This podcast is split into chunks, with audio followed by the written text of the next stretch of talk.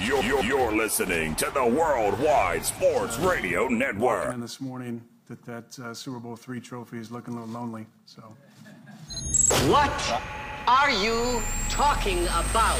No, it's not him. There is only one more. There is only one more. There is, that's, that's it. One more. Get her No! They saw your team put up zero effort. Wake up! Remember in the old days they used to have oxygen for them. Where's the oxygen? Play like absolute just garbage. This is the Sports Loudmouths. Yay! Man, Can you keep it down? I'm trying to introduce here. with Errol Marks and Speedy Beatty. You're not even a has been. You're never was. You're never was. You're never was. It is April 26th, three days away from my birthday. You are listening to the Sports Loudmouths. I'm your host, Errol Marks, my co host, Speedy Remember, you can go to our website at www.worldwidesportsradio.com. Yes, ladies and gentlemen, you could. And you can tune in to all our shows throughout the week, including the Sports Loudmouths, which airs every single Wednesdays at 7 p.m., which we are live right now, and Thursdays at 9 p.m. every single week. Great show, great content, great guests. Listen to the Sports Loudmouths every single week on the Worldwide Sports Radio Network. Our number to call tonight, 631 672 3108. Speedy Petey, what is up? Well, uh, all you Jets fans out there, you got a early for Errol early birthday gift and an early uh, NFL draft gift. So uh, you finally got it. You finally don't have to worry about oh, same old Jets going to screw everything up because they finally got their wish. But I'm certainly happy as a Knicks fan as well. They're up three to one, and not so happy as a Ranger fan. We received him. We didn't got him. We received him. So for all the fans out there that were just unsure if he was heading to the New York Jets, boy, oh boy. And by the way, Ben, I don't know why you are hating on Aaron Rodgers all of a sudden. Bye to Rodgers. I just want to let something go to all those Packer fans. For anybody to think Jordan Love is just going to take the reins and win you a Super Bowl or become Aaron Rodgers or Brett Favre, you guys are out of your mind. I don't know how good Jordan Love is. We have not seen what he could do in a full season. We've seen him in one game last year, practically a second half of the Eagles game, and everybody in every single Packer fan thinks he's going to run with it. You don't know what he's going to run with. You don't even have weapons for him. Watson is the only legitimate weapon they have up there. And, and maybe they're running game in Jones, but again, without Aaron Rodgers, how good is Jones? That's the question. So there's a lot to get into the Packers in the draft and what they're going to do this offseason after Aaron Rodgers signs the contract. They have to give him a physical tomorrow. They're doing it in the morning.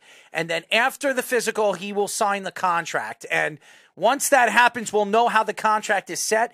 I believe Aaron Rodgers is only going to take 15 million a year, which gives the Jets 42 million dollars to work with, which helps the Jets because they can sign Quinnen Williams and maybe bring in some free agents that they can add to this team and just make them a lot better and give Aaron Rodgers more weapons and more help on the offensive line.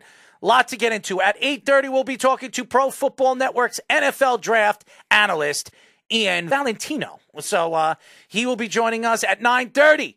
We will be talking to game day NFL draft analyst Michael Rochman. He'll be joining us as well. So, two guys, two analysts that will get into the draft, their opinions on who they believe is moving forward uh, in this draft and who's going to fall out of the top 10.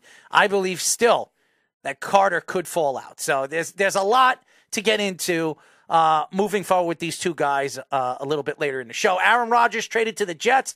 Packers, and we will get into Pack, what the Packers get, what the Jets get, and we'll get into that first. Joe Douglas also says he is optimistic about getting a deal done with Quinnen Williams, which probably will happen after the draft, after he signs his rookies. Um, Knicks take a 3 1 lead over the Cavaliers. Tonight's game, they're up 9 to 7 right now with 7.44 left in the uh, first quarter, so we will get into that a little bit later in the show.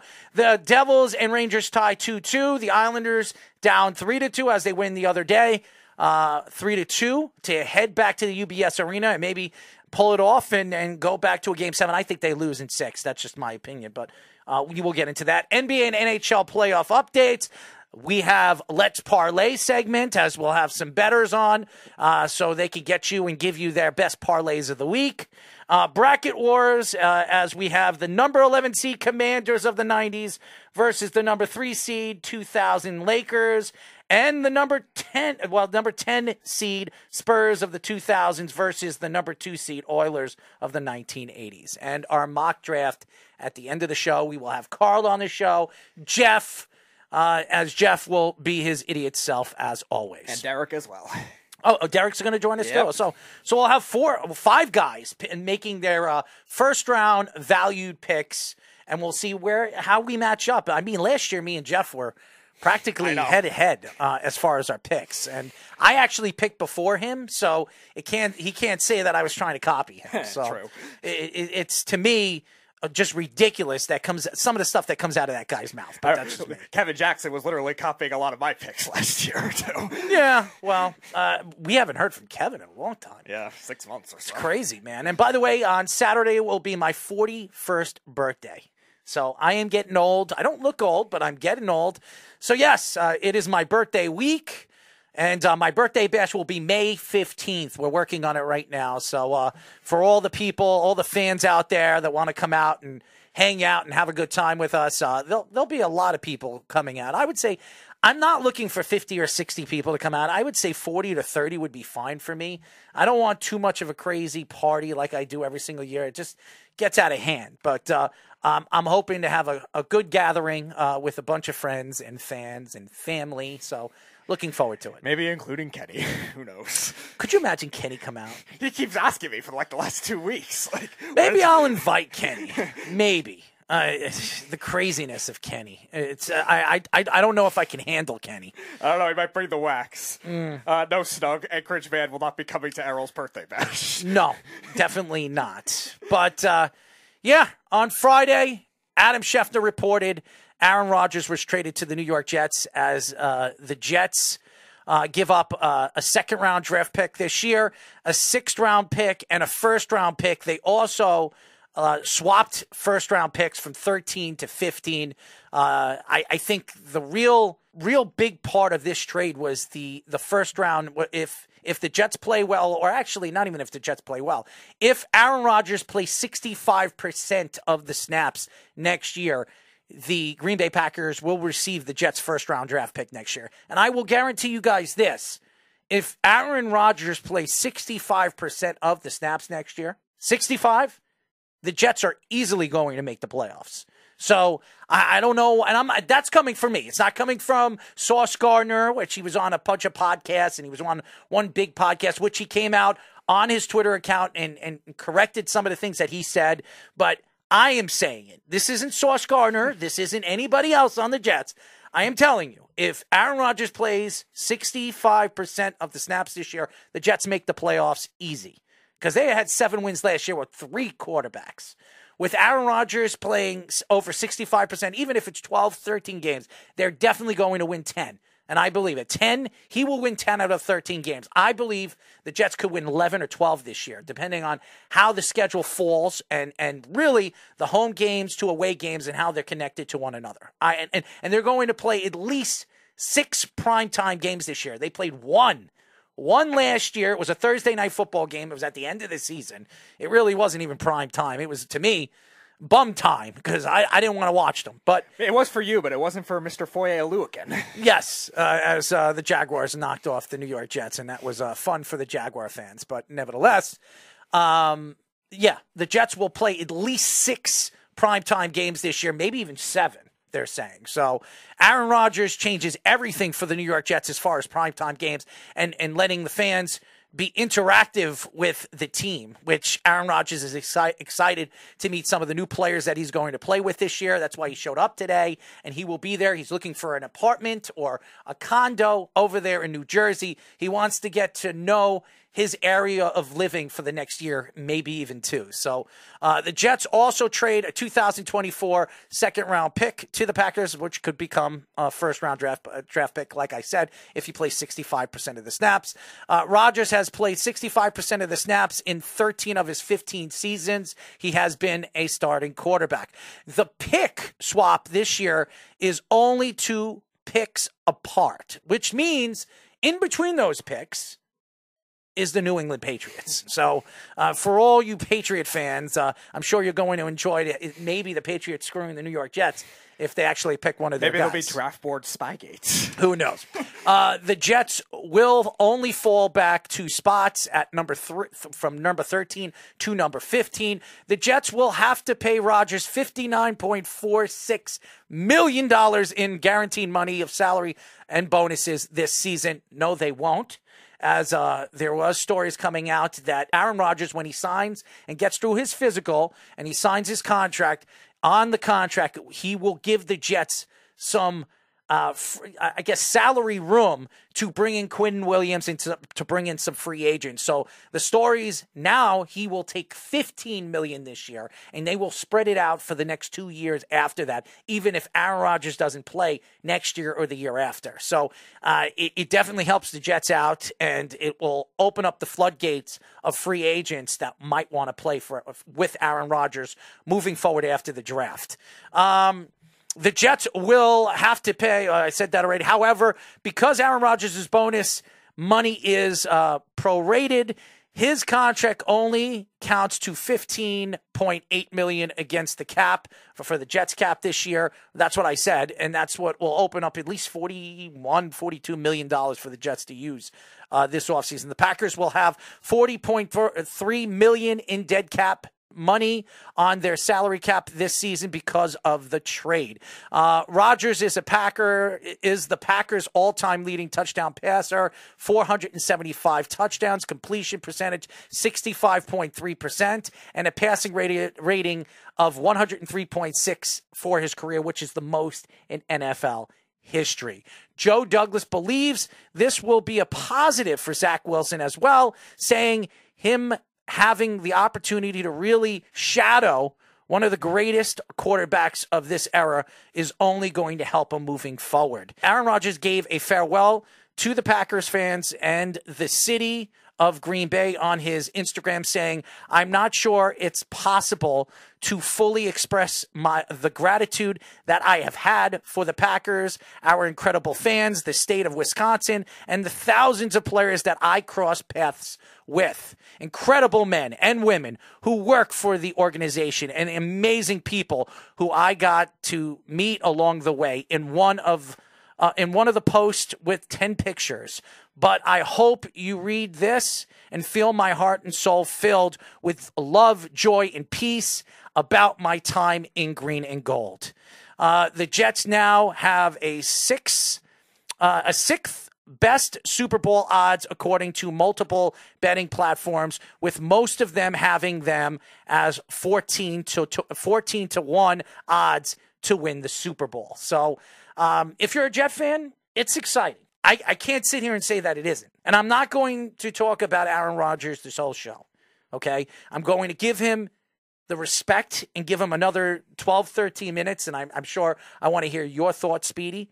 But this offseason was basically where is Aaron Rodgers going? It had nothing to do with anybody else. Nobody cared about the other free agents. Everybody wanted to know what Aaron Rodgers was doing. And then when free agency opened up and everybody was signing, Derek Carr goes to the Saints. Everybody was wondering, is this ever going to happen? And then when he came out on the Pat McAfee show and said he wants to play for the Jets, then you hear Craig Carton come out with this crap saying that he got an email from somebody, a, a, a good source from the San Francisco 49ers saying that the 49ers are going to make a run at him, which was absolute crud. And then you were hearing stories that he could go to Tennessee, which was never going to happen because they're tr- they're planning to trade Derrick Henry sometime before the draft or during the draft to get prospects or draft stock. So they're rebuilding. And they're trying to possibly move out Tannehill, draft a quarterback in this year's draft. Maybe they move up and get Richardson if he falls. Aaron Rodgers was the story going into this offseason. If he was going to retire like Tom Brady and JJ Watt did, or was he going to move forward as a 40 year old quarterback if he believes he could still play? And tonight, or today, this afternoon, when he spoke at the Jets press conference, he said, I wouldn't be playing if I didn't believe I could play at a high level. I wouldn't have taken this challenge if I didn't believe I could play at a high level. And he was very quick for answers. He can handle the press out here. If there's any quarterback in the NFL could handle scrutiny, it is Aaron Rodgers. How much scrutiny has Aaron Rodgers dealt with for the last five, six years with the COVID, with his foot situation, everything, everything that he has said off topic of the NFL and football, and then hanging out in the darkness, smoking whatever he wants to smoke in the offseason. Aaron Rodgers is not afraid of what the press thinks of him or anybody thinks of him. And that's what makes Aaron Rodgers clear to play in New York because over the last couple of years, really since Vinny Testaverde, all these quarterbacks couldn't handle the scrutiny.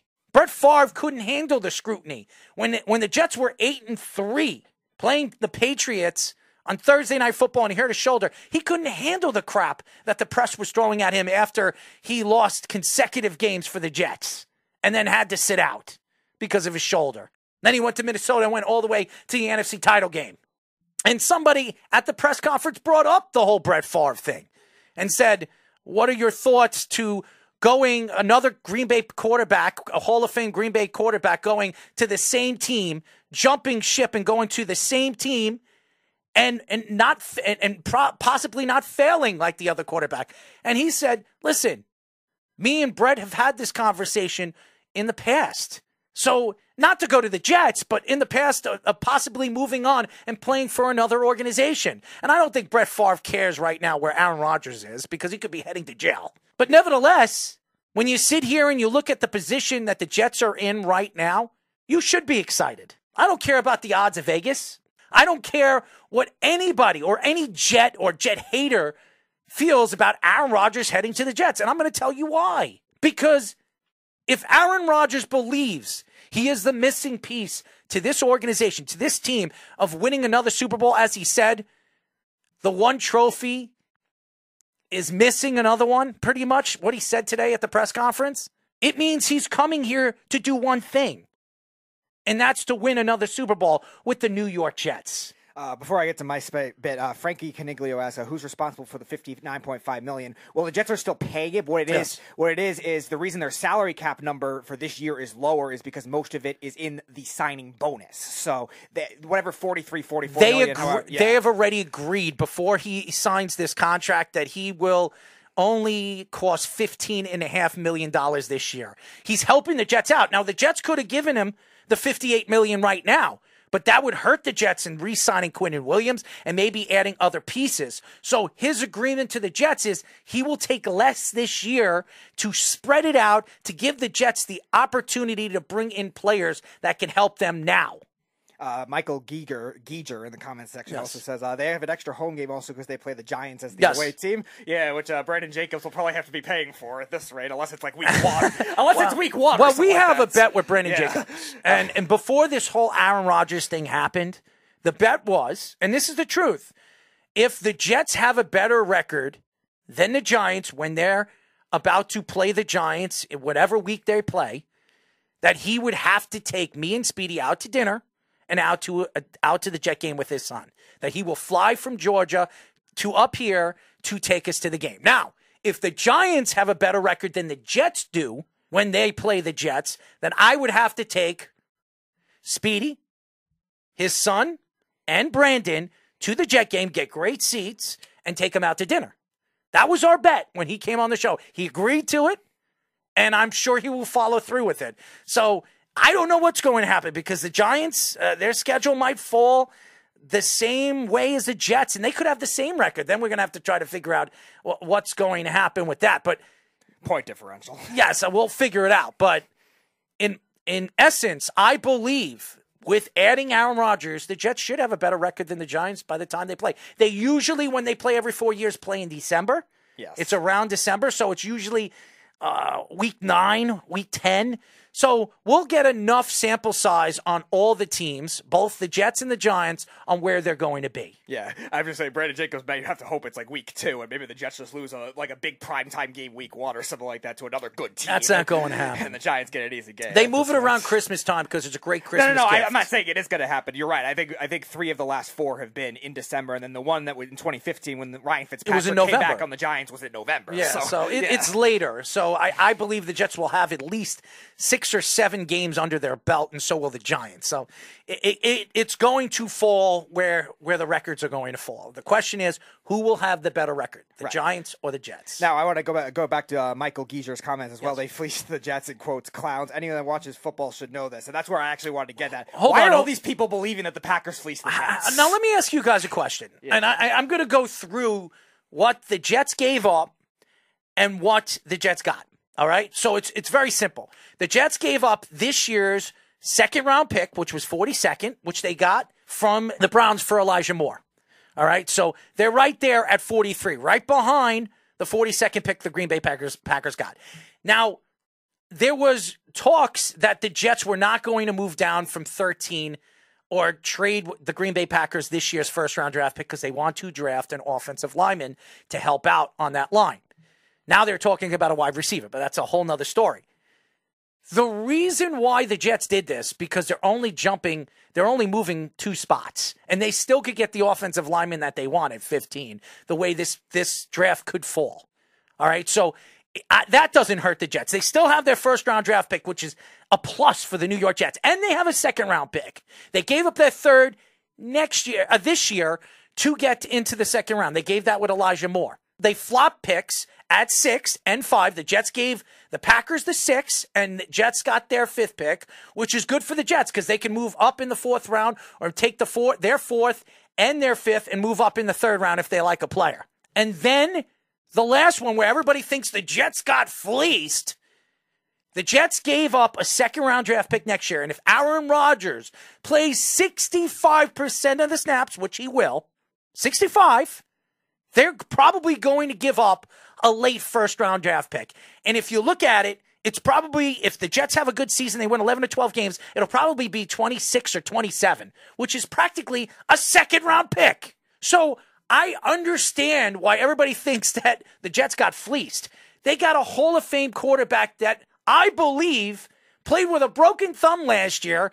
He wasn't at 100% and still threw over 30, almost 3,700 yards. Still led the NFC with 24 touchdowns. Threw what, nine interceptions? He was the best, and, and pass, as far as his quarterback rating was probably the lowest he's ever been in the last five, five or six years, but still had a pretty good pass quarterback rating at 91%. He is automatically the greatest quarterback the Jets have ever had. And you sit here and all you Jet haters or think that the Jets got fleeced. They didn't get fleeced. They gave up a first round draft pick. Yeah, they did. It's a late first round draft pick.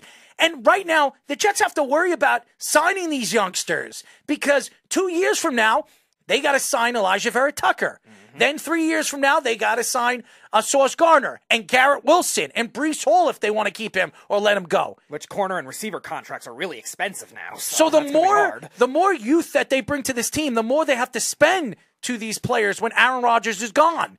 So what the Jets are looking at is we're ready to win now. If we can win a Super Bowl with Aaron Rodgers in the next 2 years, who cares if we give up a first? We're going to have to pay that first one way or another anyways. Right, it's gonna be a larger rookie contract too, which might not help. Um, going back to Mike's comment, he said about it, uh, about them fleecing the the Packer, the Packers fleecing the Jets. Think about it, what the it, what the trade is as a whole, even if you want to simplify it like this, because they only traded the Browns' second round pick, which they got for Elijah Moore, so they would have been just trading their third anyway. So it's essentially they traded Elijah Moore, a third round pick, a sixth round pick, and then a conditional first round pick for a Hall of Fame quarterback. John says, I'm sorry, but the Jets aren't winning 11 games. And I'm going to tell you why they could win. I think they could win 12 games. I think they could win 12. And there's a lot of reason why, a lot of reasons why. Here's one. The Jets were the worst team in the AFC East last year. They had the worst record. That means they have to play all the low four seeds in each of the divisions in the AFC this year. Each of them. So all those teams that were a crud last year, they have to play them. That could be automatically three wins right there. Three. Three wins right there. They will win. They have to play the Patriots, the Miami Dolphins, and the Buffalo Bills twice each team. That's six games. They're probably going to win three out of the six. I'm going to predict they're going to win four out of the six. So how many wins is that now, Speedy? That's seven. Okay? And then you look at the other teams. If you look at all the teams that they have to play, they have to play the NFC East. You think Washington's going to beat them? Honestly, do you think the Giants are better than the Jets are on paper? They're not.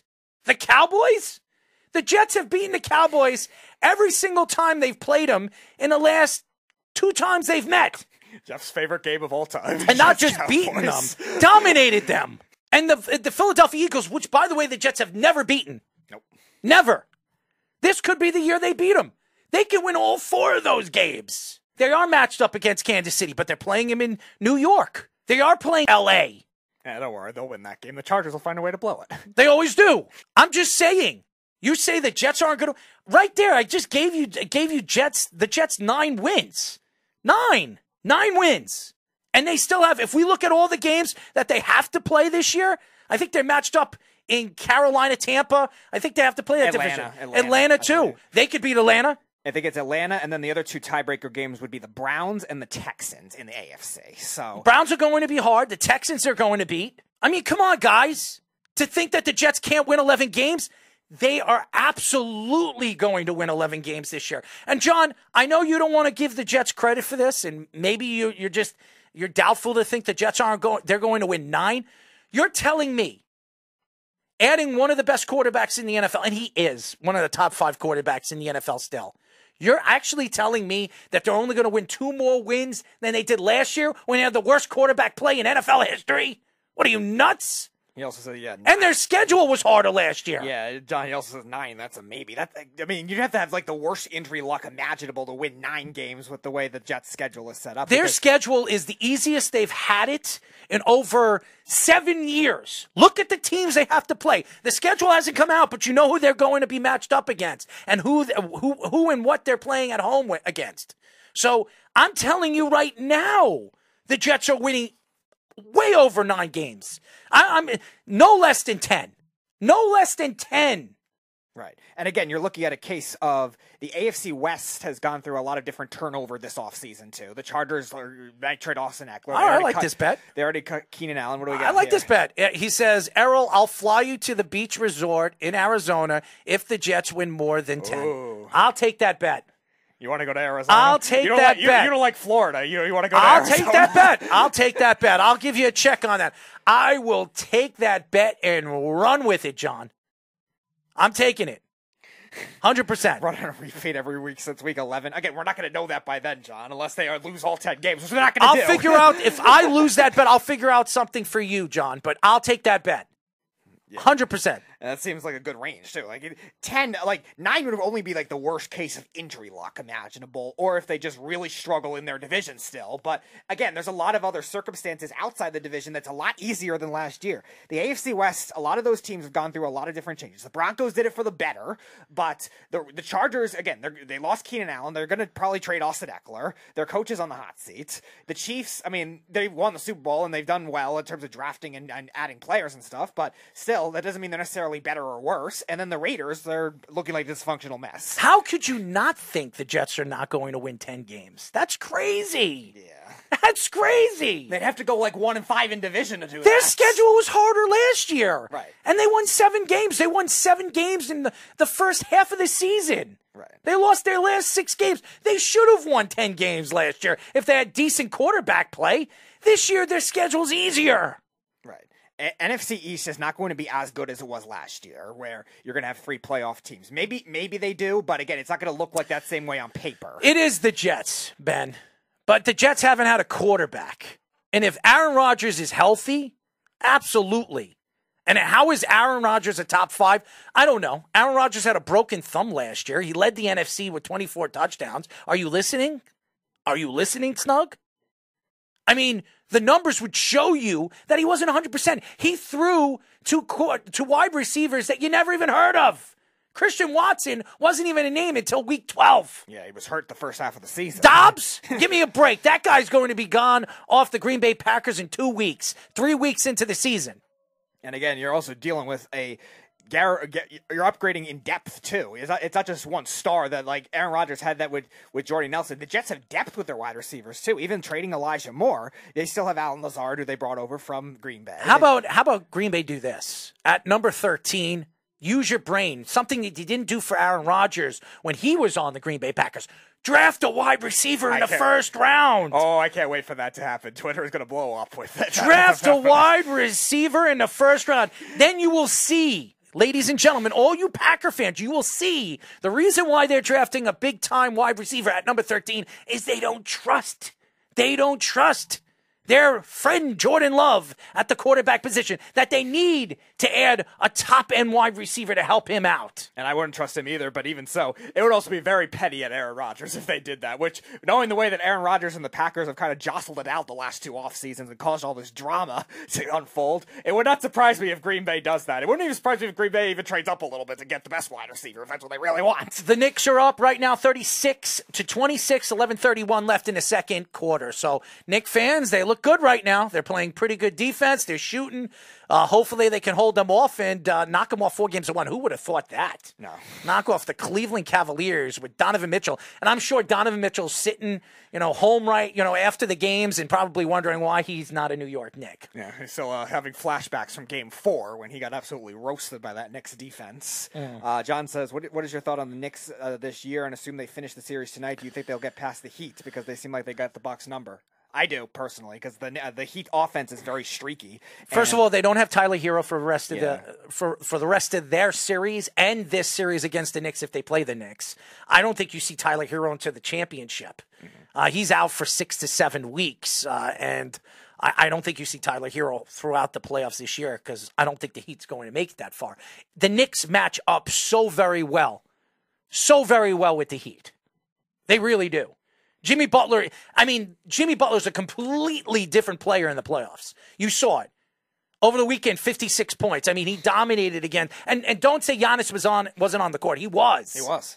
He's not 100%, but he was on the court. He still played 38 minutes. They're playing because they have nobody to fill in his spot. There's nobody good on that bench that can compete like Giannis can. He is not the same player right now. He's playing at 76, 80%, even though he's not making any excuses. Uh, great players don't make excuses. And John, the other thing too is you look at somebody, you look, at the Knicks the way they're structured.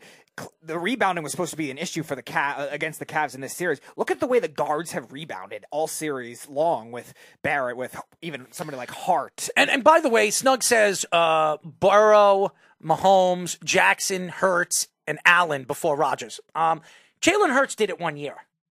He did it one year. You're going to take Jalen Hurts over Aaron Rodgers, that two years ago was a back-to-back MVP. What are you nuts, Snug? I know you hate Aaron Rodgers, and you do. You hate Aaron Rodgers. For you to take Jalen Hurts, and I love Jalen Hurts, to take Jalen Hurts over Aaron Rodgers is a joke. It's a joke. This guy played with a broken thumb last year. Barely could grip a football. Still threw 24 touchdowns. To who? To who? Tell me. Robert Tonyan? He was hurt half the season too. Give me a break. I, I mean, Robert Tonyan's not going to be nobody. He'll retire in the next two years He's if he's not gone. playing with the He's- Jets. no, he's already gone. He went to I'm- Chicago. I, I understand that. I'm saying that he will probably he will probably retire in two years because he's not good. Maybe he'll, he'll- maybe the uh, I Aaron- just said Doubs is going to be gone in three weeks because he's not good. Maybe maybe the Jets will bring him in on a one year deal and literally only play the red zone downs because Robert Tonyan is a touchdown machine that doesn't do a lot of other things. So uh, maybe that's the thing. Kirk Cousins is not better than Aaron Rodgers. Either is Jared Goff. Okay? I don't care what, what the numbers show last year of Aaron Rodgers. He wasn't healthy. He wasn't. And look at the Vikings receiving corps too; they're really good. And also, uh, Jared Goff. If you look at his home road splits, they were not very good. What was their record the year before? What was the Packers' record the year before? Did they not have the best record in all of the NFL? Yep, they were a number one seed in the NFC. That's right. And they lost against the 49ers in the second round because it was snowing, and everybody blamed Aaron Rodgers because he had one weapon in Adams. This is a different team. Yeah. This is a different team.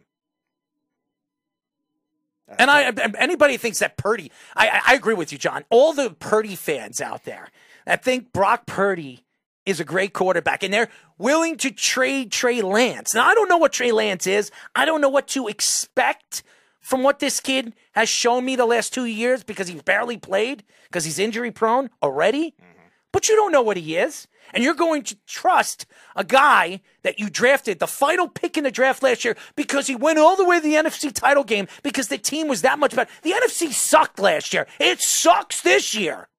Uh, and also, too, uh, John, uh, to relay on that, you're also you're judging a hot streak as well versus a larger sample of a rookie season. Brock Purdy, if he played a whole rookie season, we don't know how that would have been. Maybe he would have stepped in and done well. I don't know how well he would have known the playbook if he started the whole season. But again, his injury combined with Trey Lance now getting this full time because you got to remember we talk about all this time with modern medicine. A lot of these major injuries get cured a little faster too. Now, I'm not saying that Trey Lance is going to be an amazing quarterback, but it is something that, in comparison to if this was a guy seven years ago, you could trust a little more. I'm saying this not as a Jet fan because I'm speaking the truth here. For anybody to think that Aaron Rodgers isn't a top five quarterback right now in the NFL, shame on you. Shame on you. He has proven enough over the last four years that he is as good as any quarterback in the NFL. And he has a lot to prove this year. He wants to prove that he's still at a high level. And he's got the opportunity in Nathaniel Hackett's offense to do that. With the weapons he has and what the Jets are going to give him, the weapons that they're going to give him, with the defense that they have set up this year, which should be a top five, top 10 defense in every sense of the word.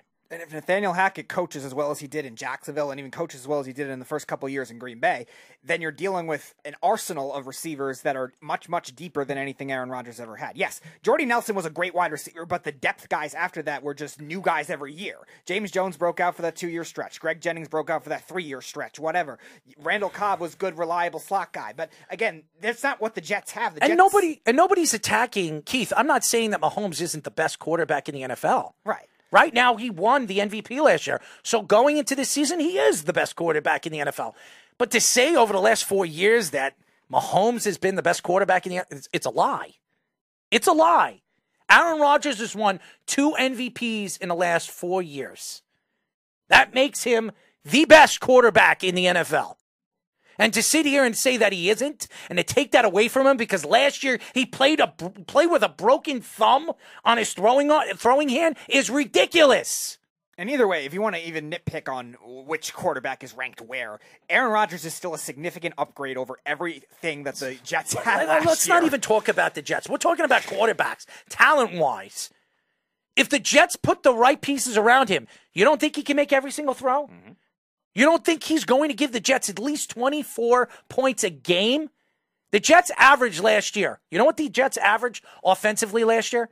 15 points, between 14 and 15 points a game. Right, and they only had collectively 14 passing touchdowns. And here's the and by the way, the last 3 games of the season, I think the Jets scored 10 points. Yeah. They didn't score a touchdown at all in the last 3 10 games, points. Yeah. You're going to honestly tell me right now that if Aaron Rodgers there and he's healthy and he's playing on that field, he's not going to give the Jets 24 points a game? He will. Oh, and if he gives the Jets 24 points a game, that defense will hold teams to 17 to 18 points, which guess what?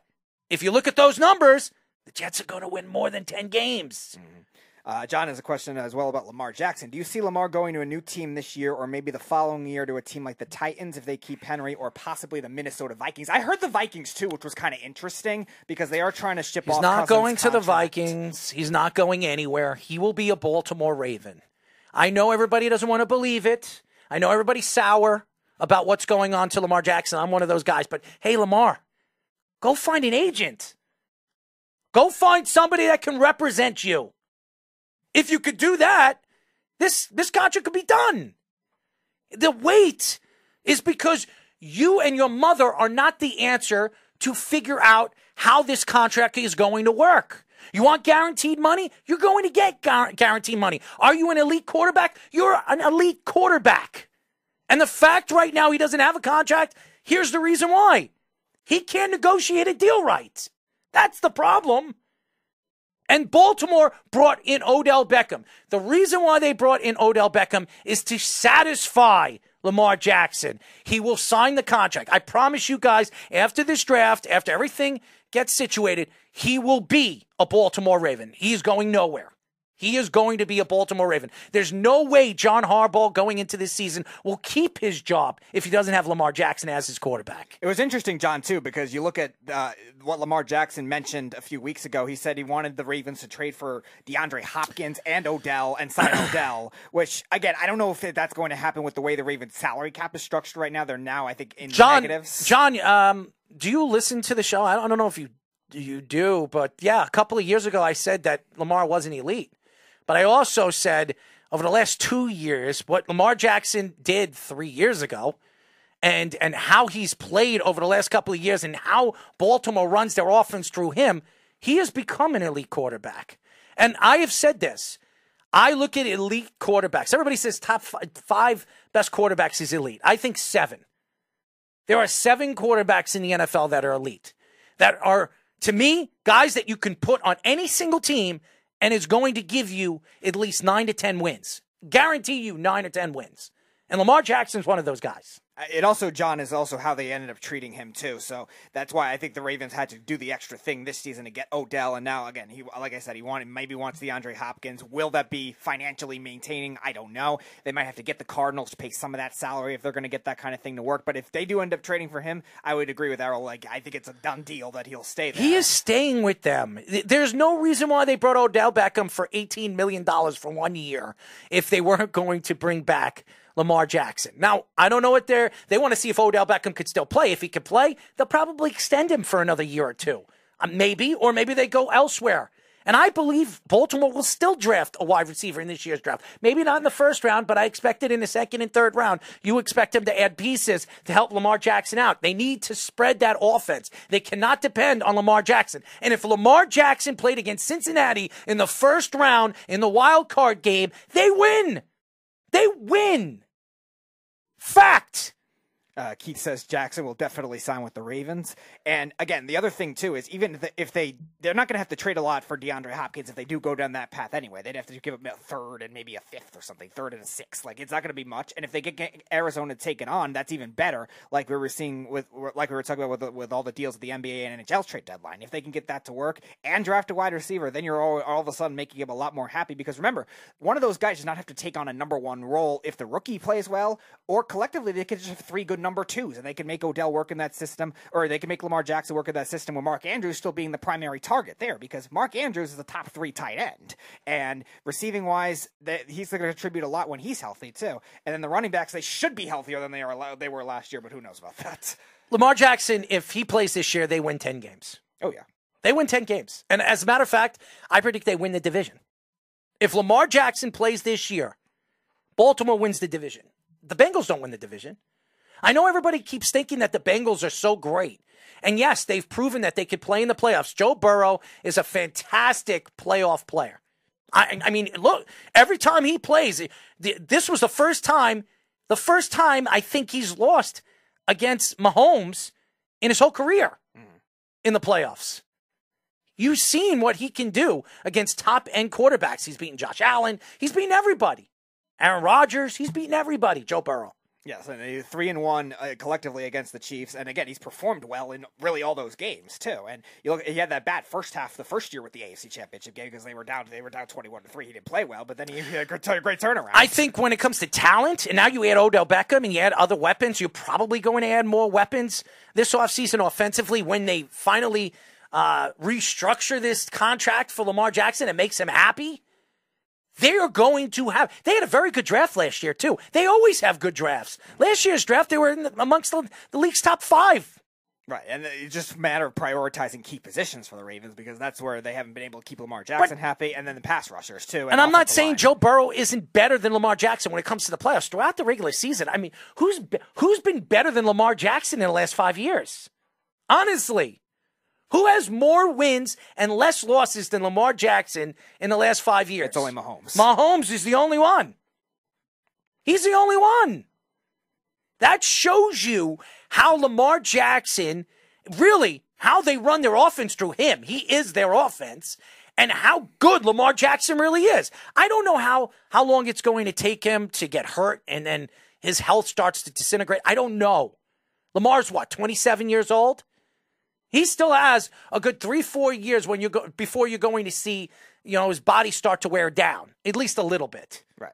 But you also have seen quarterbacks in the past still get paid off of injury riddled seasons, too. Look at when the Raiders signed Derek Carr in 2017, he came off that gruesome injury at the end of the season. The Cowboys still signed Dak Prescott after the, the ankle injury in 2020. Like, Lamar Jackson should not be having to wait forever to do all this. I, I'm going to say something because I like Herbert. I think he's a great quarterback. Herbert is not an elite quarterback. As a matter of fact, I know he's young. He can't win the big game. Look what he did against Trevor Lawrence last year. Oh, oh, I have to see him do it before I consider him elite. Now, he is amongst the top seven, top eight quarterbacks in the league. He is. Mm-hmm. But to say he's elite, he hasn't won anything. So how could you say he's elite? And you're going to say, well, Lamar Jackson hasn't won anything. Lamar Jackson, year in and year out, wins that division. When he's healthy, they win that division. That's a good division. You got to play Pittsburgh. You got to play the Browns. You got to play the Bengals. Twice, every single year. And Lamar Jackson has kept that team on the top of that division year in and year out since he was drafted. 2018 through 2020, they were they were division champions. The Steelers won it that one year. They started undefeated. It's unbelievable what Lamar Jackson is. I never thought. Too, I never thought Lamar Jackson was going to be this good. As a matter of fact, I used to make jokes about it. Yeah. I did. I never thought Lamar Jackson was going to be this good, but he deserves all the credit. And the fact that Deshaun Watson, and I think Deshaun Watson before he before he got hurt, and then he was out for two years because of the whole massage thing. I thought Deshaun Watson was the best quarterback in the league when he should have won the MVP. He played. He had 30 touchdowns. What? Eight interceptions. He was throwing to nobody. Nobody. No elite wide receivers. He didn't have an elite running back. His offensive line stuck. Stunk. His defense stunk. I'm just speaking the truth. He got that money really because the Browns were practically, you know, fetching. It took a major gamble giving him that much money and that many draft picks. They were hungry for bones. because because like like we were saying with the Jets, like they've been so starved for a quarterback for a long time, they had to take that kind of chance, and that's the difference. Going back to your comment, Yes, I think top seven is elite, Keith. Yes. and going back to what, what Michael was saying earlier in the comment section, that's why the pa- the pa- Packers did not fleece the Jets. Look, compare the Deshaun Watson trade to this trade, judge accordingly. You want you want to know who my my top seven quarterbacks in the NFL is right now? Because I can give it to you. It, it- it's pretty easy. Mahomes number one. You want to argue Burrow or Rodgers number two or number three? That's fine. Number four, Josh Allen. Number five. This is where it gets interesting. Um, let me see, because I, I, because I, I, could go both two different ways with this. Uh, I'm going to bring up the teams because I could tell you right off by looking at the teams. Uh, but while you look for that, uh, John says, how many times Lamar choke in playoffs? How many times Rodgers choke in playoffs? Well, John, to answer that question, there's a larger sample size for Rodgers, so you have to judge accordingly. I think there's really only two legitimate playoff games that are he struggled in. Lamar Jackson was probably half of his playoff. Football's games. a team game, buddy. So I mean, go look at Tom Brady and what Tom Brady has done in games. Everybody says, "Oh, Tom Brady is the greatest of all time." Look at Tom Brady. Look at his numbers in certain games in the playoffs. They had some of the games he was horrible. And John, John, also the judging percentages too. Like I, I had this argument one of the, one of the guys I went to high school with too, who compared Peyton Manning's playoff losses and Aaron Rodgers. Like Peyton Manning's, I think more of his were his fault than Aaron Rodgers. Aaron Rodgers, I think only really two legitimately playoff games he struggled in, and one of them they almost still won anyway. The second time they played against Arizona. So Lamar Jackson, I would say in his five playoff games he's played in because he didn't play this year, he uh, he struggled in probably half of them, and then the, even the one he won, he didn't play great. But again, it's also not all his fault either. All right, so at number five, um, and I, I still think Russell Wilson's a good quarterback. I, I know he had a bad year. I'll put Russell Wilson at five. I put Lamar Jackson at six, and I, I'm trying. You know, I'm I'm trying to make sense from this. Um, So Jalen Hurts maybe in there. I would put Jalen Hurts. Okay. Okay, yeah, but I, I argue that because Jalen Hurts has to do it back to back years. So Fair I, enough. I, I don't I don't know if I put Jalen Hurts there. I you can argue Jalen Hurts, Matthew Stafford because Matthew Stafford, when healthy, he's he's an elite quarterback. He is. John says, um, Holmes, Herbert, Burrow, Allen, Rodgers, Hurts, Lamar, Goff is my top eight. Nah, Jared No. Goff's not top eight. No. John, he's too. Look at his home run splits. That'll explain a lot, especially. I don't, and, and I don't put. I'm not putting right now uh, Herbert because Herbert has not proven that he is elite. He his numbers are fantastic, they are. But when he gets into the playoffs, in, in certain games, he disappears. I, I'm just saying. You want to put Herbert? Okay, Herbert's up there. I, I would put Herbert on the outskirts looking in. I would say he's eight. He's edge of the top 10. You- If you want to rearrange everything else with, depending on how you judge Hurts accordingly, yes, he did a year and a half. How could you say Wilson isn't number? He isn't top five, top five, top six. I will say this: Russell Wilson had a bad year last year under Nathaniel Hackett. He also learned a new offense. Russell Wilson has been eh, over the last five years been a part in, in the top four vote voting when it comes to MVPs. He should have won an MVP a couple of years Yeah, ago. if it wasn't for Lamar Jackson, he would have. That was I thought he should have won that. Wilson is not I- trash. I as a matter that. of fact, as a matter of fact, uh, I will make a bet with everybody here. I will make a bet this year. Russell Wilson will clo- he will throw close to 4,000 yards this year. He will throw over 25 touchdowns and he will throw less interceptions than he did last year. A lot less. I'm going to say 12 Yeah. he will still be up there under Payton, okay? Because Payton will put him in the right position to to not fail. He'll put him in, in the right position to succeed. So uh, to say that Russell Wilson isn't, it's, it's ridiculous. Yeah, Sean Payton when he was coaching the Saints, I think he had Drew Brees, and in like the eight of those seasons, he threw less than ten interceptions. Now I'm not saying Oh. Russell Wilson's Drew Brees, but like you could expect him to, to do that number down. Uh, so you say that uh, the Broncos can't make the playoffs. I, I'm going to tell you this: the Chargers aren't making the playoffs this year. Uh-huh. The Chargers aren't making the playoffs this year. They lost a lot of pieces this this offseason offensively. Okay, they've lost weapons this offseason, and we have seen the Chargers and their coach, who is absolutely horrendous, and the fact that he was brought back this year for another year, which is a joke, will only show you why he will be fired after this year. I absolutely believe. I don't think I don't think Las Vegas is going to be any good because I don't think Jimmy Garoppolo is going to stay healthy, and Adams don't want to be there. So let's let's just say that. I think they trade Renfrow at the draft this year. I think Renfrow will be gone. He doesn't fit in McDaniels' offense. He will be gone. the funny thing is he does, but yet Josh McDaniels doesn't want to use him right. I'm telling you right now, if I think the Broncos are the second best team in their division this year. Second best. Yes, Snug. The Chargers are the least clutch team in football, and like Errol was saying, they have a lot of guys coming back from injuries too on the offensive line. I, I, I defense. listen. They have a great offensive lineman in Slater, right? I, I think it's Rashawn Slater, Rashawn Slater, yeah. who's a really good player. He missed the whole season last year in the beginning of the season. He's a fantastic talent.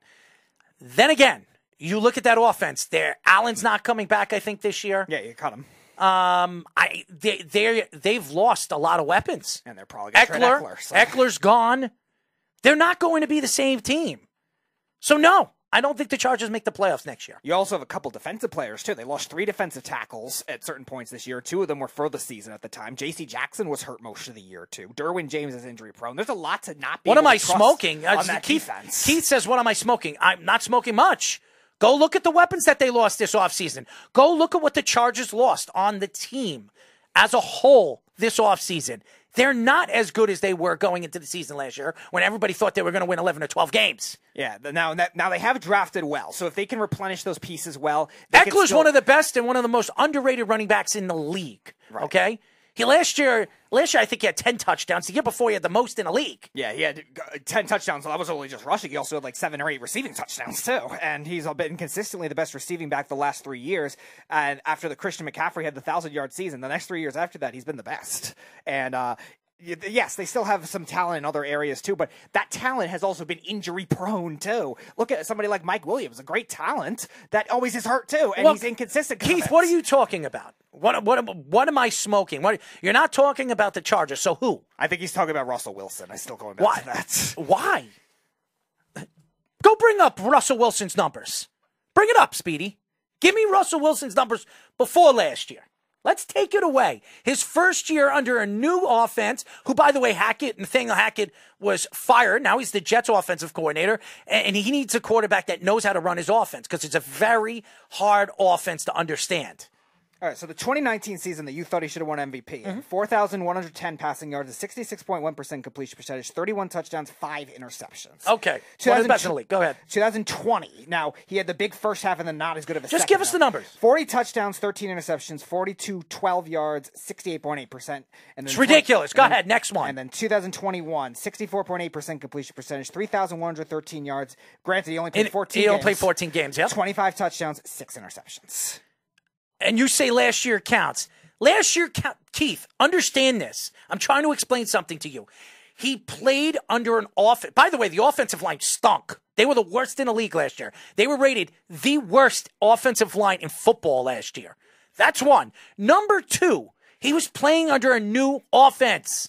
A new offense. It takes a while. He's playing under a new offense. But Payton he understands how to get quarterbacks to play the way he wants them to play, how he wants to run his offense. And it's a predominant running first, throw second uh, offense. He loves to run the ru- running backs and use the running backs as catching receivers and screen passes. That's what he likes. Payton likes that. And I'm telling you right now, Russell Wilson is going to have a fantastic season this year. Mark my words. You think I'm, I'm on drugs and you don't think he's elite? I- I'm telling you, Russell Wilson's only he's only 34, 33 years old. Right. He can still play. He still has a great arm. Mm-hmm.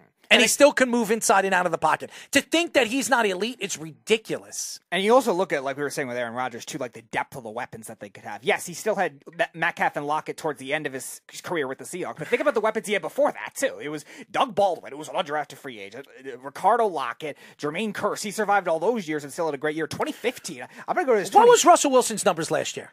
Uh, he had 35 24 passing yards, 16 touchdowns, 11 interceptions, and a 60.5% completion percentage. Okay, and that's his worst season. And he still threw almost 3,700 yards. I want to go back to this 2015 season though, because that was the year he didn't play with as many weapons. He had, they, I think they just traded for Jimmy Graham, but even he got hurt that year. He had 34 touchdowns, eight interceptions, 4,024 yards, 68.1% completion percentage in Yes. a year also that Marshawn Lynch only played Yes, five I, I, I cannot take Russell Wilson out of the top five because he had one bad season last year under an offense that he had under he had no understanding how to run.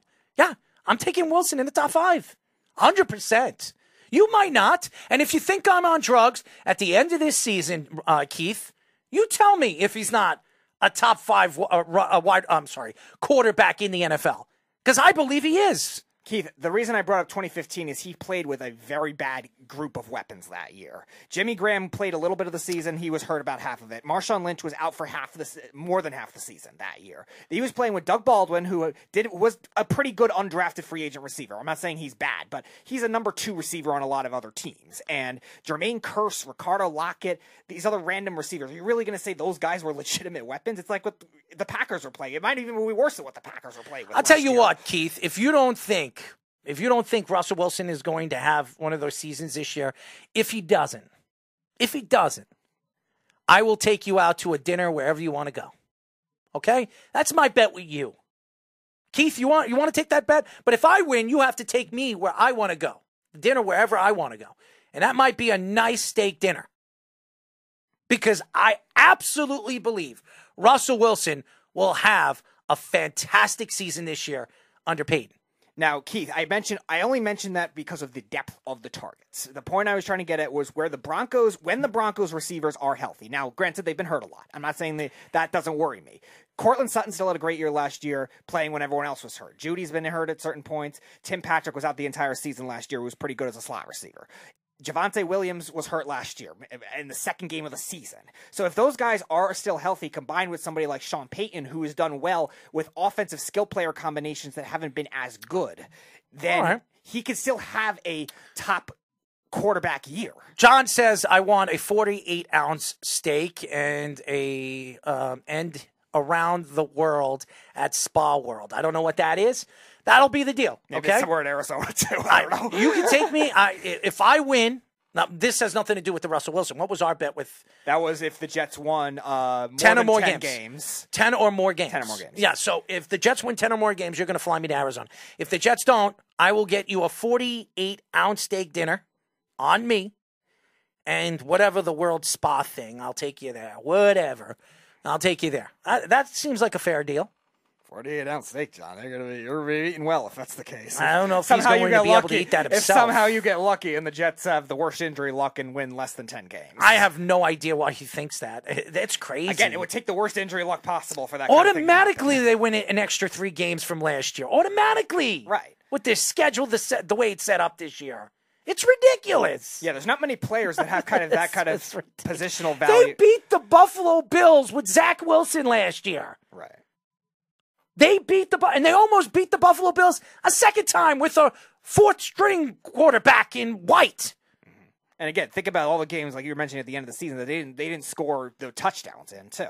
They they beat the Lions if Aaron Rodgers is quarterback. That's crazy. I, I don't know how anybody believes that the Jets are not going to do that. Yeah, they- it's crazy. They definitely beat the Patriots. They they beat the Lions because that game was sloppy. Maybe they don't beat the Vikings. That was a shootout. Yeah. Maybe they don't beat the Vikings. Maybe they don't beat Seattle because it's in Seattle. They got blown out anyway. But Who the Jets? the Jets. But even so, like that's still three. There's still they play wins. Seattle this year. They'll beat Seattle. No, no, no. I'm saying last year because Oh. Seattle blew them out.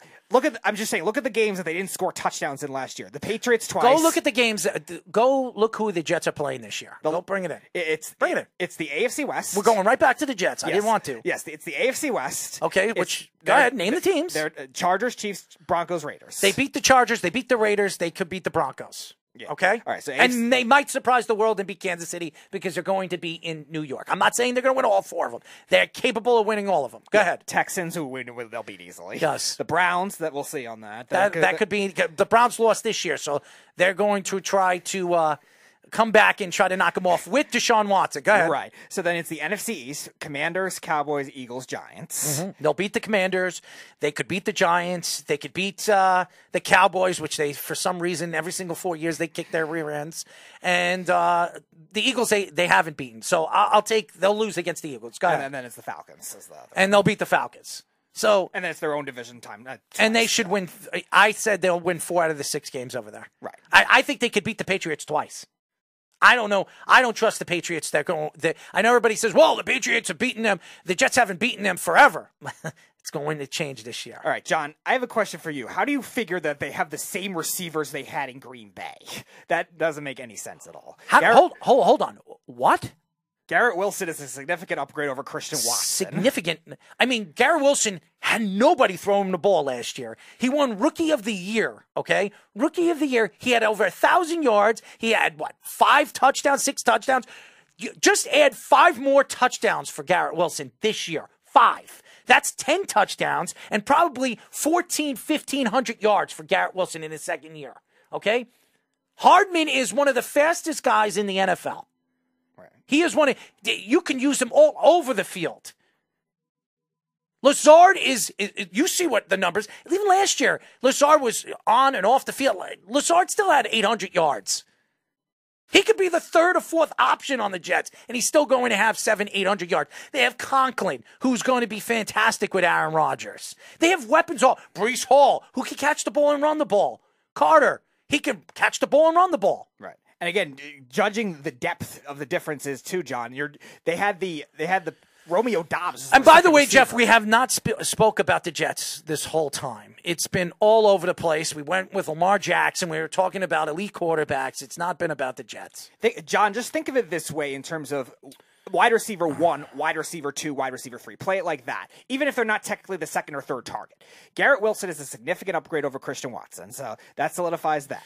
Then you're dealing with somebody with let's say let's say Allen Lazard cancels because he was on both teams. Denzel Mims is an upgrade over Romeo Doubs. Romeo Doubs had like two good games last season. Denzel Mims is much more skilled. Then you bring somebody like Mecole Hardman, like Errol was saying, very versatile with a lot of speed. The Packers don't have a player like that. They were dealing with a lot of older guys. Tight ends wise, Tonyan's a good touchdown guy, but Tyler Conklin's a better blocker, more a little more well rounded. CJ Uzomah didn't have didn't, didn't have this Bengal success. All right, we have pretty good. nothing. Uh, we understand, Speedy. You don't have to mention the players. Uh, they're not the same team. They're, they're not anywhere close. And the Jets' offensive line this year is much better than the Green Bay Packers' offensive line is going was last year and was probably going to be this year. So, and their defense are you, can go back and forth who has the better defense because uh, the Green Bay Packers were expected to be one of the elite uh, offensive, uh, you know, um, defenses in the league last year. They had Alexander hurt. They were all season long. They had injuries throughout that um, defensive line, so they had problems. But I think this year, if they stay healthy, they're going to have an elite defense. So, uh, anyways, uh, let's get into hoops. Uh, obviously.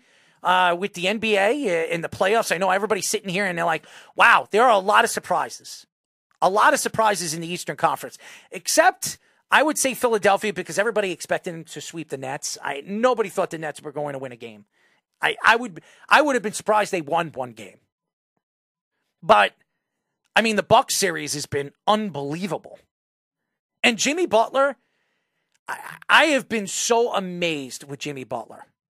It's it's unbelievable. Do you know he's averaging 60 I'm sorry, 36.5 points a game? Do do, I mean, how many players in NBA history in a series average 35 or more points a game in a series? I will tell you, maybe two handfuls. That's it. Jimmy Butler is a different player in the playoffs. Different. He defends multiple positions. You could put him on your two, your one, your three. You could even put him on your four, which I've seen them do. He is a special player.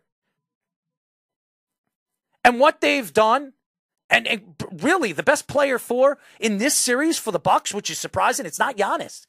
It's been Khris Middleton. And I will tell you this: ever since two years ago, for some reason, the Miami Heat know how to defend Giannis. They're the best at defending Giannis. They put him out on the perimeter. They make him beat them on the perimeter. And he's not a great perimeter shooter. They double team him. They make sure that he cannot get into the paint. He has problems getting into the paint. Ben says uh, Budenholzer needs to keep Giannis on Jimmy Butler. Yeah, maybe that was a matchup switch, but again, Giannis is also not playing 100% either. So I, I don't know if I do that too because you don't want to wear out Giannis, even though uh, right now you, you need to do something because if you lose another game, you're out of this series. But I, I, they're in a lot of trouble, Milwaukee. And I, I thought Milwaukee was the most dangerous team going into the playoffs because yeah. of Giannis. But I believe Giannis isn't 100% healthy. I, I would say he's maybe 70% healthy right now in the playoffs. And you could see it. He's a little bit slower going up and down the court.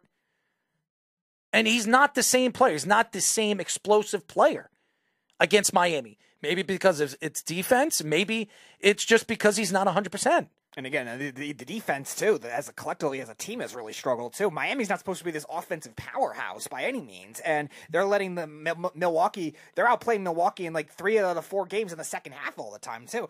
Giannis played in game one. He played in full in game one, and Miami was still up by 13 most of that game and was dominating the entire second half. They're these guys that are second round picks, undrafted guys that Pat Riley is fine, give him credit, but still these guys are supposed to be beating you guys like Max Strus. And, and who would have thought they were going to dominate in this? series the way they have when they lost Tyler Herro in the first game yeah, of the series. Right. Breaking his, I think, uh, breaking his hand or something, mm-hmm. and his shooting hand too. And again, it's not, again, if Miami makes a miracle run of the NBA Finals, that's the only shot he's going to come back. No, he's not coming back. I, broken hand. I, I, mean, it's not even a fracture. It was a broken hand. He had surgery on it. I, that's eight weeks, maybe nine weeks. I wouldn't. I wouldn't risk his career. You just gave him a big contract in the offseason. Uh, John, we, we weren't saying that for the entire playoffs. We were saying it for a round of the playoffs. Jimmy Butler, again, 35 in that round is it's very hard to do. And again, all the guys you're listing here are Hall of Famers. So we're comparing Jimmy Butler to a lot of Hall of Famers that you're listing here, John. Well, you mentioned two handfuls right here: Jordan, LeBron, Jerry West, Kobe, Durant, Shaq, Kareem, Harden. Chamberlain, Curry. I, that's almost so it's eleven. Yeah. yeah, it's two handfuls. it's two handfuls on a thumb. That's what I just said. yeah, I just said that. I, I, but again, we're talking about this series and we're talking about this round. But you're right. It, it, it's not. It, it doesn't happen a lot. And what Butler is doing, and and how special he's been throughout the playoffs over the last couple of years, he's worth every dime. Every dime Miami has paid him. Keith says Miami is one of the worst three point shooting teams in the regular No season. question. They're the best three point shooting team in the postseason. They've been fantastic. Yeah.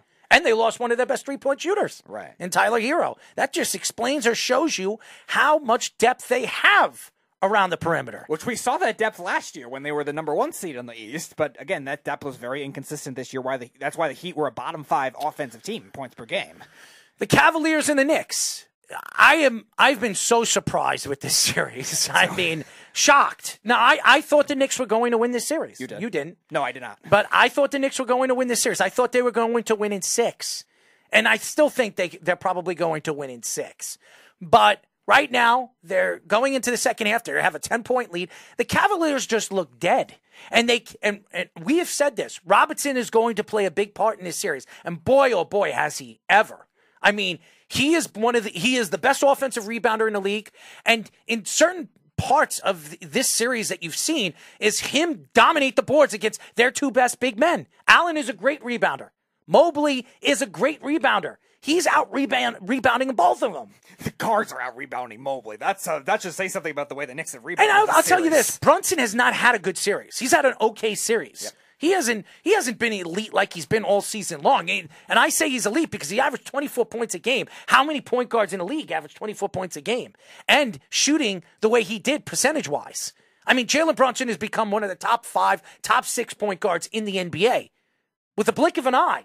The best offseason uh, signing at, throughout the NBA. The big difference in why the Knicks were able to t- really dominate those two games too. Even though the game on game four looked closer on paper, the Knicks really dominated the entire pace of the game. Here's the answer right now. They're keeping Donovan Mitchell in this series to 19 points. Mm-hmm. That's the answer. The reason why they're winning in this series is they're they're keeping Donovan Mitchell to 20 points. And when you can keep Donovan Mitchell, who career wise averages almost 24 to 25 points a game in the playoffs, you're you're putting yourself in a great position to win. Right, and again, Tom Thibodeau's not giving him the same look of who's guarding him either. They've switched him with Barrett, they've switched him with Josh Hart, they've switched him with Jalen Brunson, and each combination has worked to be able to limit him. And Donovan Mitchell, sometimes we've seen this in the last couple years with the Jazz in the playoffs. When he starts to become too much of a three point shooter, he's not that same level of a player, too. He's better as a complete point guard, and they're trying to make him just a shooter, and that doesn't work for the same level for the team offense. And the Cavs team offense has just been miserable because of that, too. I think people miss miss and underrate how good that trade was for Josh Hart at the trade deadline. He has been so important to this te- this team defensively and as a team leader on the perimeter. He's played with the second hand, the second team, semi- the second team, and and I, I give a lot of credit to Tom Thibodeau. By the way, he is actually playing ten players Yeah. in this series, which is something that he never does. He plays seven or eight guys. He has been different, and he's sitting players, not using, overusing players. He's been fantastic. Yeah, and again, you also look at the depth that the be- Knicks have had off the bench too. They're outscoring the Cavs bench by over forty points in this series so far. Like, Well, that- we know how elite the Knicks uh, bench has no, no, been no. all we- season I, long. I get that, but the, this Cleveland bench is not supposed to be this bad either. Like, they're not a great, uh, they're not amazing, but they're, They're still above average. They're And young. Still, the Knicks are just out roasting them with that second unit too. Look at the second quarter of, of Game Four. Like, Obi Toppin was playing well in that game. You, Quickley's playing well Quig- right now. Quigley started to pick it Yes. up now after struggling the first two games, and Miles McBride even was looking pretty good defensively too when he came in. Give, I'll give Josh credit. He mentioned that on his show. Like they have to put McBride in there to, for defense. The Cavs were not being able to score in that first quarter because of that. It's been quarter. unbelievable how the Knicks have been defending this team, and and yes, there there are games when Garland has exploded. In game number two, he was exploding, and he had that three point like just six for. I think he was six for eight at the three point line. He was dominant. Right in the first quarter, third quarter, game four too. I, I I think that Garland is the is the real you know secret to this team if they want to win this series and come back in this series. It, it's it cannot depend on Donovan Mitchell. Donovan Mitchell needs uh, to me a Robin. He has been Batman, and he hasn't been Batman in the series because averaging 19.8 points a game doesn't show, it doesn't prove that he's Superman or Batman. And that's the difference right now. It's Donovan Mitchell.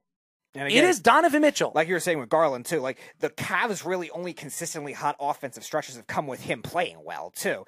Game two, where like you said, the three point barrage, and then the beginning of, of the second half of Game four, when the Cavs had that I think sixteen to two run to open the second half. Garland pretty much either scored or assisted on all those points too. But when he's off, the whole team offense is off, and it just doesn't work for that. That's why the Cavs have scored less than hundred points the last two games. It's, it's great because every time you see Donovan Mitchell on the court, you see that Hart is defending him. And I think adding Hart at the trade deadline was so important. It was so imperative for where they're going and, and the way they play. So, I, again, th- this series is long from long than over yet, and I, I still think the Knicks could go into this uh, second second half and lose this game, and then you can give Cleveland confidence to go back to Madison Square Garden and take this back to a game seven. The Knicks, if they want to end it, they end it now. They're playing a good basketball game right now. They could, they got to continue continue doing what they're doing right now and end them tonight. Don't let it go to a game six where you're giving them more confidence that they can come back in this series.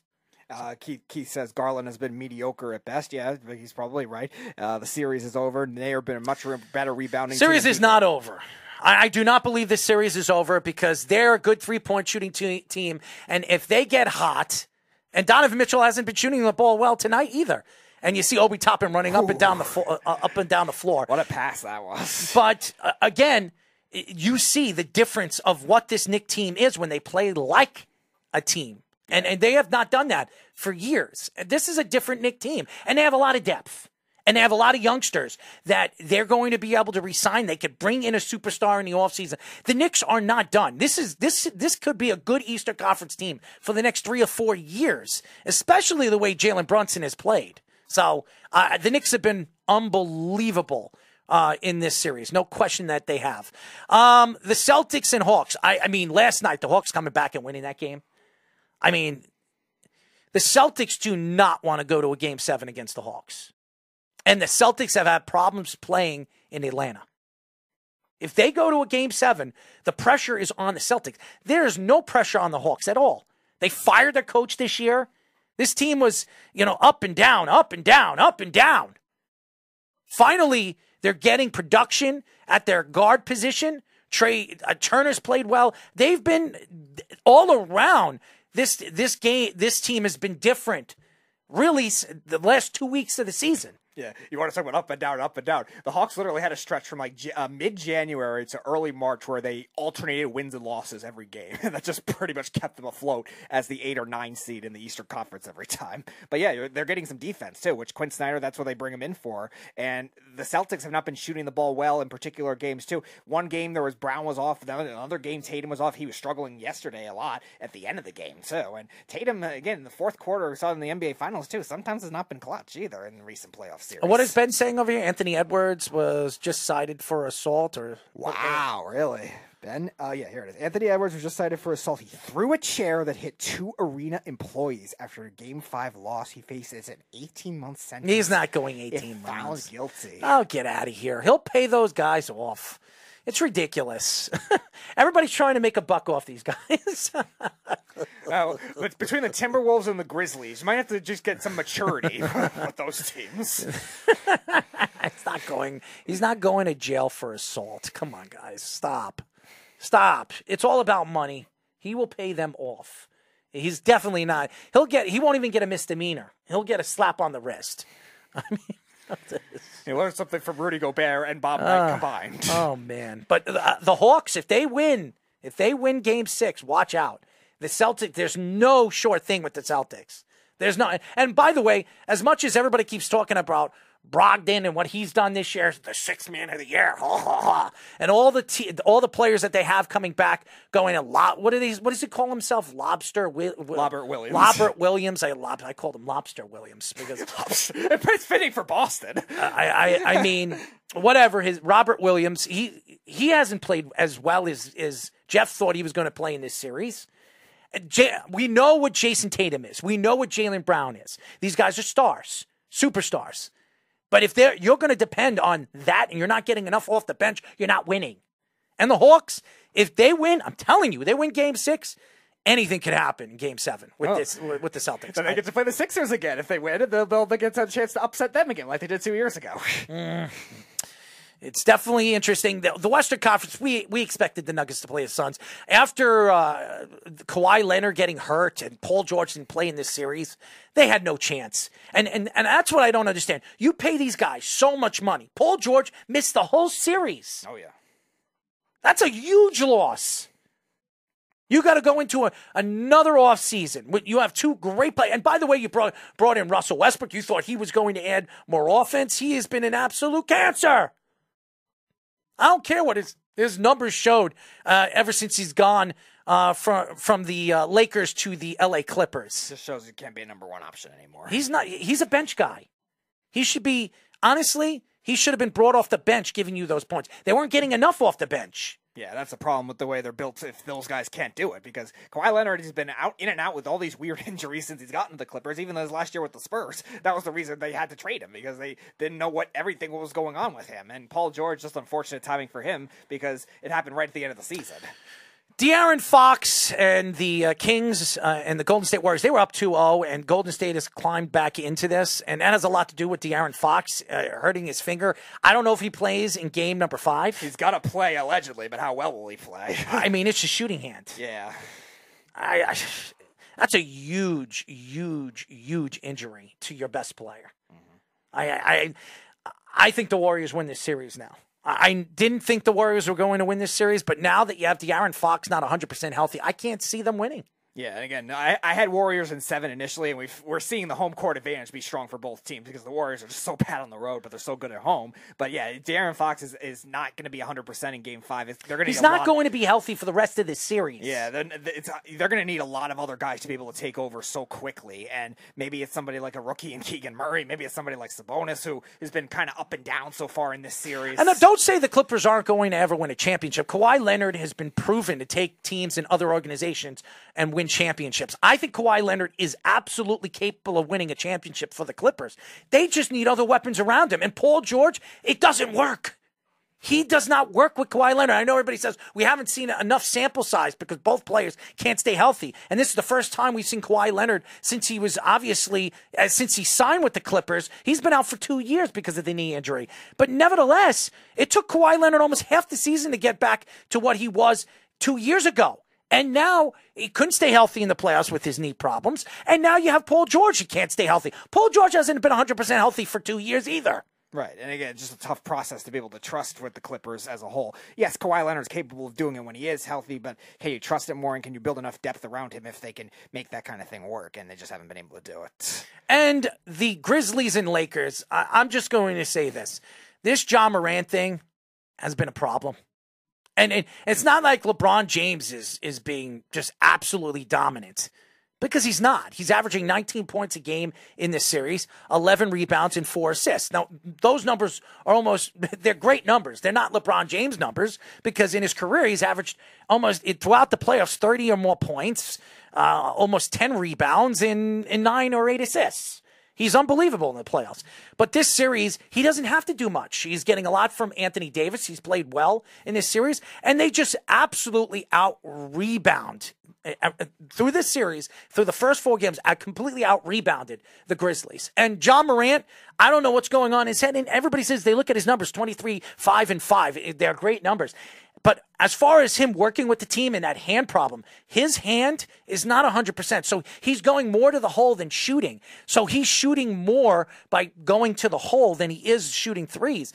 It's been a big problem in this series. It's been a big problem. I, I don't think they beat the Lakers. I there's no as a matter of fact, I can't see LeBron James losing three games in a row. No, there's no way they beat the Lakers. They would have had to win game three. They should have won game three. They made a lot of mistakes down the stretch. And even the last game, they were close. They should have been able to force overtime. John Moran had that insane behind the back pass and then uh, then all of a sudden they blew it on defense. So they had so many chances, and they have been able to put it together. And just like I was saying with the Timberwolves, the maturity of this team has to be there somewhere. And I don't think Taylor Jenkins is a bad coach, but he has to be able to uh, get his identity work because outside of Jaren Jackson and Desmond Bane, who have both been consistently good in this series, they really have had too many guys that are just running their mouths. Dillon Brooks doesn't shut up, and he's going to look like he could get suspended too. And He's LeBron the- James took it personally.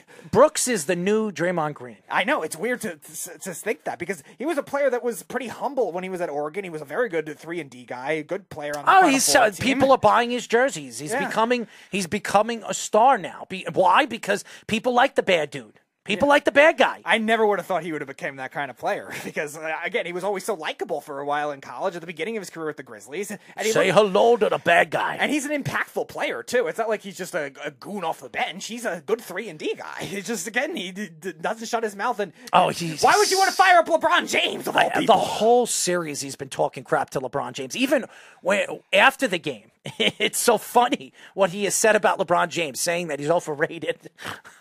I mean, who calls LeBron James overrated when he has all he has all the the rebound points and assist records in NBA playoff history. He has every single playoff record, and he's overrated. I mean, come on. I mean, you're talking about one of the three best players to ever play this game and he's overrated. But you know what? LeBron James loves it, and the Lakers are loving it because they're using it as uh, you know something to stride for throughout this series. The, the the Grizzlies are a young team, they are, but this ever since the Ja Morant thing, this team has not been the same team. and In again, the first half, they were unbeatable. yeah. And again, they're another team like the Warriors that had issues winning on the road anyway, so maybe they wouldn't have won both games in LA. But you have to think with all this talent, you cannot waste it on just being so immature in so many ways, too. And yes, I they had a couple bench guys that were hurt, but again, they still have enough depth to be able to It's overcome not an it. excuse. It's- there's not an There's no reason that the Grizzlies should be crumbling. Jaren. Jackson was an All Star this year. What has he done in the series? Jaren Jackson and Desmond Bane have been fine. Everyone else, I don't know But what has he done in this series? Uh, He's, he's actually done well defensively, but yeah, but I- he's averaging what throughout he's the season. Was, uh, he, yeah, I know he's been, and that's what you need. You need scoring against the Lakers because if you're getting the points that you're getting from Anthony Davis, and Anthony Davis is giving you the stuff that you need as your second option or your first option, you're going to win. Mm-hmm. That's why they added Anthony Davis. That's why they traded for him. That's why they won a championship in the bubble year, but they still won a championship with Anthony Davis. And LeBron James doesn't have to play at right now at the top of his game. When he does play one of those other teams in, in the second round, whoever he's matched up against, I don't know who he would be matched up with. they would be matched up against the Kings or the Warriors, whoever wins that series. Oh, I, if the Lakers play the Warriors, they beat the Warriors. I, I, I just don't think the Warriors are any good. The only reason why the Warriors are in this series is because De'Aaron Fox is not 100%. Uh, before we go to break, uh, John disagrees with you again. He says either way, Lakers or Memphis won't win the next series. Really? I'm Uh, surprised that he thinks that. And Keith says he hasn't been impactful this series. Yeah, offensively, he has really struggled. But again, there were certain games he was out playing Anthony Davis, which is why, again, I'm surprised that they're they're struggling as much as they did. And I think just a lot of it has to do with the maturity. The Lakers have played very well against the Warriors this year. Yeah, three and one against the Warriors. This They're year. very they've played very well against the Warriors this year. The Kings have had problems with. But the Kings are not at 100%. And that's why I think the Warriors are going to win this series. I, I just, I don't know why everybody has a love fest for the Warriors. They wouldn't have won this series if De'Aaron Fox wasn't 100% healthy.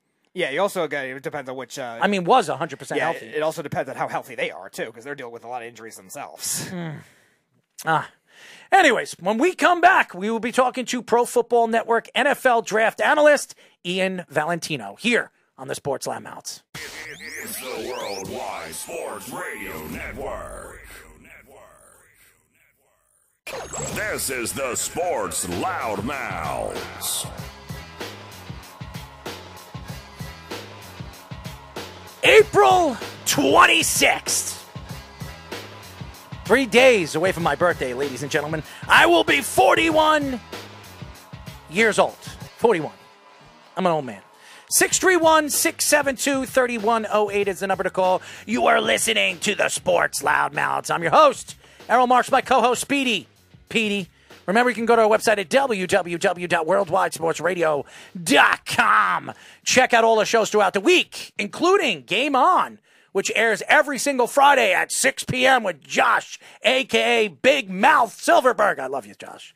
And uh, obviously, Wednesdays, uh, the Sports Now, it's live and in color at 7 p.m. and on Thursdays at 9 p.m. Check out all our shows. Great content, great guests. And by the way, Speedy is wearing underwear. So, anyways, ah, anyways, uh, we have a great bunch of guests for the next two days, and we have one of them online right now, right in color. He's sitting right there. He's, I don't know if he's in uh, his closet or something. I'm just kidding. We're now talking to Pro Football Network NFL draft analyst Ian Valentino. Ian, what's up, man? Hey guys, you're actually not too far wrong. We just moved into this house, so Oh, right now congratulations. the house looks like a giant closet. So Hey, listen, I mean, uh, it's probably quiet in there, no kids running around, wife not screaming at you, trying to beat you with a pan. You know, that could happen, you know? not yet. Night's still early. Oh, well, still a little bit young. You know, that, that does happen, man. It does. I mean, hopefully she doesn't use a hanger or something because you haven't had, you don't have any of your clothes hanging up uh, yet. So, anyways, um, before we get into the draft, how are you and your family doing? Obviously, you're moved. Uh, did you move, get a new job? What's going on with you? No, wife got promotion, so we moved from uh, Texas to Alabama. Oh, so we're in the congratulations, man. Look at you. Yeah, we're in SEC country now, which is uh, will will be interesting this fall. But it Mm. should be a lot of good opportunities to get out and see some good players in person. So, Mm. uh, yeah, man, life's good. We can't complain. Well, you know, you're you're in better shape than I am. I mean, seriously. I mean, you're just racking it up, making some money, doing your thing, and uh, let's get into the draft because uh, Carolina jumping from nine to one. Everybody believes it's it's going to be a quarterback. As many as I think the world, 100% of everybody, 110% of the people in the world believe they're going at quarterback. Now, I have been arguing with different people offline, all over social media, Twitter, and my argument here is is it's Bryce Young or bust. I do not believe it's C.J. Stroud. I do not believe it's Will Levis. Where everybody's coming out and saying now Will Levis is going one, it's not happening. I believe Bryce Young is the guy Carolina wants. Frank Reich likes. What are your thoughts? Where do they go at number one? Yeah, I think you're right. I don't think it's an, an accident that uh, shortly after the pro days wrapped up, that you know it was Bryce Young who vaulted up on the betting market. And usually, you know, I, I say to be careful with the betting market if you're trying to predict picks. Um, you got to remember that's a money making thing. That's not necessarily a predictive thing. But the number one pick usually is pretty pretty telegraphed at that point. Um, that's going to be one of those things that we saw today. Even Bryce Young's agent had kind of announced, you know, hey, I, I signed the uh, number one pick in this draft. So, um, and obviously referring to him. So I think that one's in the books. I think that one is. We've been hearing Frank Reich all offseason say, hey. I'm not worried about height. I'm not worried about coaching a guy who's six three plus. The- the- I just happened to coach guys that big, and I think that that was uh, a pretty big sign that he was going to be signing off on Bryce Young. So, if you, in your opinion, do you have Young number one? Do you think he will be the best quarterback? And what is your order of those top four consensus quarterbacks? I don't. I have him three. Um, but each of these quarterbacks is so different. So like me saying that isn't saying that I think Young's gonna be bad. In fact, I, I don't really see a situation outside of injuries where he's a bad player. Like that's probably the pitch to take him one is he's probably the safest guy. Um, but I'd, I'd rather have either CJ Stroud or Anthony Richardson because especially when you look at you know the top eight nine quarterbacks in the league they're all super gifted. They're all elite traits. They're all you know xyz bryce young doesn't really have all of those traits. He's kind of like kyler murray except for he doesn't quite have the speed. He doesn't quite have the rocket arm. And he might be a harder worker than murray he might be you know more football intellect a bit of more of a gamer. And I, I would say those things are probably true, but you know the physical traits do matter. Unless if you're Joe Burrow in the pocket, you really need to have those amazing physical traits. He just doesn't really have them. So for me, fairly safe pick, but I think it's a limited upside pick. I think giving up what they gave up, yeah, it makes them competent. They're probably going to be closer to a 500 team. It just it really reminds me of like Baker Mayfield when he went number one, uh, where you're getting a good player. I just don't know that you're getting a great player. Carolina is stacked. They have a very good defense. Their offensive line was one of the best offensive lines in the second half of the season. But I don't understand why all these different analysts last year said that last year's class is weaker than this year's class. You look at this year's class, uh, the quarterback class honestly was not as good as last year's class. It's crazy. I, I mean, now I now C.J. Stroud had a pretty good season. Bryce Young didn't have a Heisman Trophy season like he did a couple of years ago, and uh, Will Levis, who had a great 2021, couldn't stay healthy this year in 2022, and when he was on the field, he wasn't as dominant. So when you look at this class. Who stands out to you the most out of all the quarterbacks, and who could surprise you? Do you think it's Richardson? Do you think that if he sits out for two years under the right coaching staff, do you think he turns out to be the best quarterback in this class? I think he can. Uh, it's just hard because like he, I would almost do the opposite with him. I almost want him to play right away, and I need a team to be like Buffalo. Remember how Buffalo took in Josh Allen, and Josh, and they said Josh Allen, We know that you're a mess right now. We know that you're just this big ball of goofy energy. We don't know, you don't know how to use it. And We don't know exactly how you're going to use it. But we're going to let you play two or three years. We're going to let you do your thing. You're going to develop. You're going to take a ton of lumps. You're going to be making some really ugly plays, but we're going to have your back through it all as long as you're working hard. We see where that went. And I think Richardson's kind of the same case. Like you have to just sit there and trust the process, trust your coaching staff the thing with Richardson is he says all the right things. He's acknowledging what he has to work on. He's acknowledging that, you know, yes, he is super talented. He knows it. That's fine. That confidence is great. But he also knows that it takes extremely hard work to become exactly what Josh Allen has become. And so I think that awareness is a good thing to hear. Um, I think Richardson, if he hits his peak, there's no doubt about it. No one in this class, there's no one that could touch his physical peak. Uh, now, does he get there? That's that's another story. That's going to be tough. It takes you know right organization, takes his work. Um, and also, I don't want to slight the other guys either. I do think CJ Stroud has a very high ceiling too. I think he probably has different question marks than Richardson. I think Stroud has to answer whether whether he's a playmaker, if he can be one of those guys who really grabs the game like Bryce Young does. Like Bryce Young, fourth quarter, I know he's showing up. He's got the cojones factor. Like he's going to be out there playing hard, playing well. CJ Stroud, it was 50 50. Some games he had it, some games he didn't. Uh, if he doesn't have it in the NFL, he's probably like a Jared Goff, which is fine, but you don't usually want to take that guy in the top five, top three. So um, each of these guys has their major pros and cons. It just literally, I don't think they're comparable at all. Like stylistically, each of these guys is so different. You mentioned Levis. Levis's 2021 tape's really good. There's some moments on 2022 where you're like, okay, I can see it. But then there's a lot too where he just had a bad supporting cast. It was almost like Justin Herbert at Oregon too. So uh, it's it's like you know what did we see versus what is he capable of? Mm. He might be a different player in the NFL. So the Houston Texans, there was a rumor a couple of weeks ago that they said they're not going to take a quarterback at number two. Do you think that scenario is realistic? And if it does happen, like, do they just take it at twelve? Do they trade back? What do you think will be the best option for them?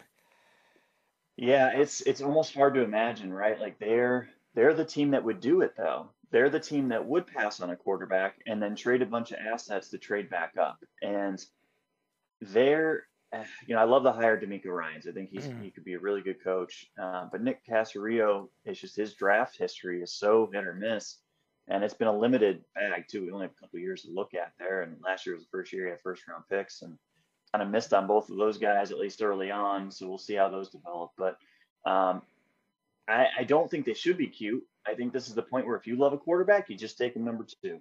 And if you want to move back up from 12 to get a different defender, whether it's Jalen Carter, whether it's Tyree Wilson, if he doesn't go top five, if it's Will Anderson, if he starts to fall, whoever it is, I think you just move back up for the defender. If someone knows that you're moving back up for a quarterback, especially if it's like Stroud or, you know, if it's even if it's Richardson, you're going to probably be paying a little bit more. I think this thing is generally pretty easy. When it comes to quarterbacks, if you love them, you just take them. Don't get cute. Just take them. Don't worry about it. Franchise guy, that's all that matters. As everybody knows, we are talking to Pro Football Network NFL draft analyst Ian Valentino. He's an upgrade now. He's in Alabama, SEC. Uh, you know, I, you know, Nick Saban is one of those guys that you just absolutely love. I look right now throughout this draft, and Jalen Carter has been a name that everybody has been talking about. And where is he going to fall? Is he drop to five with Seattle, which everybody says if he falls to Seattle, there's no way in hell they're not drafting him. I beg to differ. I know everybody keeps saying that. I think he falls, especially on some of the stories that we've heard off the field. And I'm not going to say he drives drunk because everybody took shots at me when he said that. But Detroit, I've heard, was very interested in Jalen Carter. I've also heard Chicago, but now I'm hearing that Chicago's going after an offensive lineman because they need to protect their quarterback. Where do you think Jalen Carter falls? Yeah, this is this is where the domino effect starts because if Houston takes Richardson at two, where does that leave everybody else? I think that would be the real wrench in everybody's plan. I think if if they really take the curveball and if they go Richardson, or if the Colts go Richardson, then all of a sudden, if you're Seattle, that takes your guy off the board. So it's for me for Seattle, it's either Richardson or Carter. Um, I have a hard time seeing them just look at their athletic desires, what they want. Yeah, they might be interested in Tyree Wilson. He would make sense for them too, but because they've talked about this is their chance to get a quarterback. So Richardson just makes a lot of sense for them. So if Richardson's off the board, then yeah, Carter probably makes sense at Seattle. If not, let's say Richardson's there, Seattle takes Richardson Carter I think Las Vegas makes sense. Detroit makes a whole lot of sense. I, don't think people are talking about Detroit enough. I know they need a cornerback, but this is a good cornerback class. You get one chance at a Jalen Carter, and, and you know who knows personality wise, is he just a young guy who made a mistake? Or is he someone that really has real concerns? But I would probably bet on Dan Campbell figuring that out. I think Detroit's a really good underdog team to take him. Vegas, you have a hard time telling me that they're going to pass him up too. That's an elite player at a position been so bad at for so long. So I do think teams are going to look at the talent and they're going to say, you know what, this is the best overall player in the class. We really can't pass on that. We're going to trust ourselves to get him better. His floor, if he starts to get past six, seven, I think Philadelphia probably jumps over the Bears and they try to make a deal with the, with maybe even Atlanta to pair Jordan Davis with mm. Jalen Carter again. Could yeah. you imagine that? yeah, Howie Roseman loves doing that all the time, drafting extra and off- offensive and defensive linemen when they don't need to. And it yep. wouldn't surprise me either if that happens. Uh, so I want to ask you about another guy, uh, a top athlete, athletic prospect, but maybe could fall just because of the position he has, and that's Bijan Robinson. Is he a first round pick, or do teams shy away from him because you're not supposed to take a running back in the first round? Yeah, he's a first round pick. I, I, would lock that in. I think the Gibbs talk too, Jahmyr Gibbs. I think that's I, I think that's real. Um, probably a couple weeks ago, I would have probably sold that Gibbs would be a first rounder, uh, but I do think he's probably a first now after we've we've heard a lot. But I think Robinson's that guy. I think you know Carter's probably my number one player in the draft. I would probably have Bijan Robinson number two. Uh, Jay Glazer talked about it. He's top five on almost everybody's board, but you're wrestling with this like running back value thing and I think that that's fair sometimes, but Bijan's one of those dudes. Like, look over the last 10 years, a lot of people will point out the busts at running back, Clyde Edwards Helaire, these other guys. A lot of those guys weren't first round talents. Like, they either went in the back half of the first round or it was a team that just misevaluated them. The blue blood talents, the guys who really should have been getting those, those monikers of like, you know, superstar back. He is as good, if not better, than all of those guys. The nuance is there, the athleticism is there. Um, the awareness is there. He's talked about his pass blocking ability, owning that in, really becoming a good pass blocker. He's great as a receiver. So he really checks all the boxes. I think once you get, it's interesting, like seeing Atlanta linked to him is, it makes sense from a talent upgrade, but like that doesn't really, to me, make sense for their roster. I do think once you start getting into like the teams, Detroit at 18, um, Minnesota, if they want to trade Dalvin Cook, it kind of makes sense to take Robinson. Mm. Um, I think if you get back towards even the Bills, the Eagles at the end of the first round, the Bengals. The, I mean, even I mean, you could even argue that like one of those day two teams moves up for right. him. Does you know? Does Miami try to move up if he starts sliding something like that? All they don't have a first round draft pick. They've been just blowing through those things. That's been crazy. Um, yeah, I, I, I think you could easily talk yourself into it. If I was telling a team this, and I'm not again, I'm not usually like pay running back. I'm not usually first round running back guy, but that guy is that dude, hmm. and he is good enough to make a big enough difference to justify it. When we look back at this draft, was one of the top 32 players in this draft, and sometimes it is that easy, and I do think it's that easy with him. We are talking to Pro Football Network NFL analyst Ian Valentino. Ian, the Jets. We're here in New York. The Jets uh, obviously now made the trade. It's it's now through. He they have Aaron Rodgers. They're all set at quarterback. Name one from 13 to 15. They jumped. Uh, they fell two spots. I don't think it really matters. Where do the Jets go at 15? Who do you think will be available at 15? Uh, do they go offensive line? Yeah, I think it's between, I would guess, offensive line or receiver. They make somewhat of sense, right? Like, this is a two year window. If you get anything more than that, great. But I look at this as a two year window. And so you got to block him. You got to block Aaron Rodgers. There's no doubt about it. He loves a good offensive line. Makes sense. He's 39 years old. I love the trade. I think it's a great trade for the Jets. Um, I was looking this up. Rodgers will, well, when it happens, there's one quarterback in the Jets all time leading passers in terms of passing yards that has a completion rate over 59%. percent mm hmm And that, that's it. It's Chad Pennington. Mm-hmm. So, which which makes sense. But that's so like I just like I know like the Jets quarterback history is so mind blowing that it's like that bad. I love the trade for the Jets, but I think you got to look at offensive tackle. Broderick Jones, big guy from Georgia, mm. manhandler, run blocking savant. You can play him at left tackle or right tackle. I love his upside as a pass blocker though as well. Um, Paris Johnson, I don't think will be there from Ohio State. If he's there, I think he'd be a I think he'd be a good choice. He's pretty raw. He's a good player, but he's pretty raw.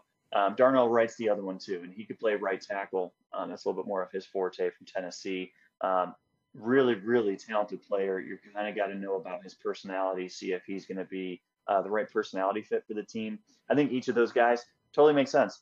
We don't know what Mekhi Becton's going to be. And I don't think you can really chance it with this roster because this roster is playoff caliber with ease.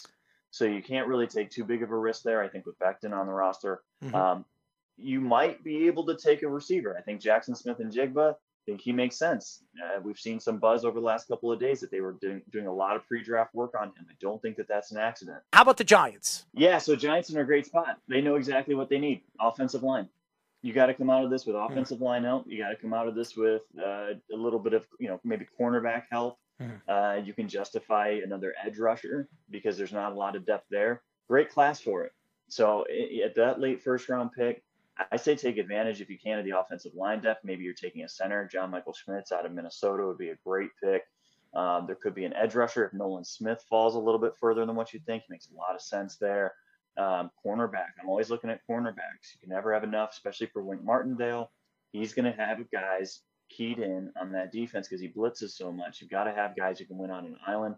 Deonte Banks from Maryland, Joey Porter Jr. Is he going to be on the board there? I think it's possible. So they're in a really nice spot, I think, to get a great value and get someone that can play day one at a high level.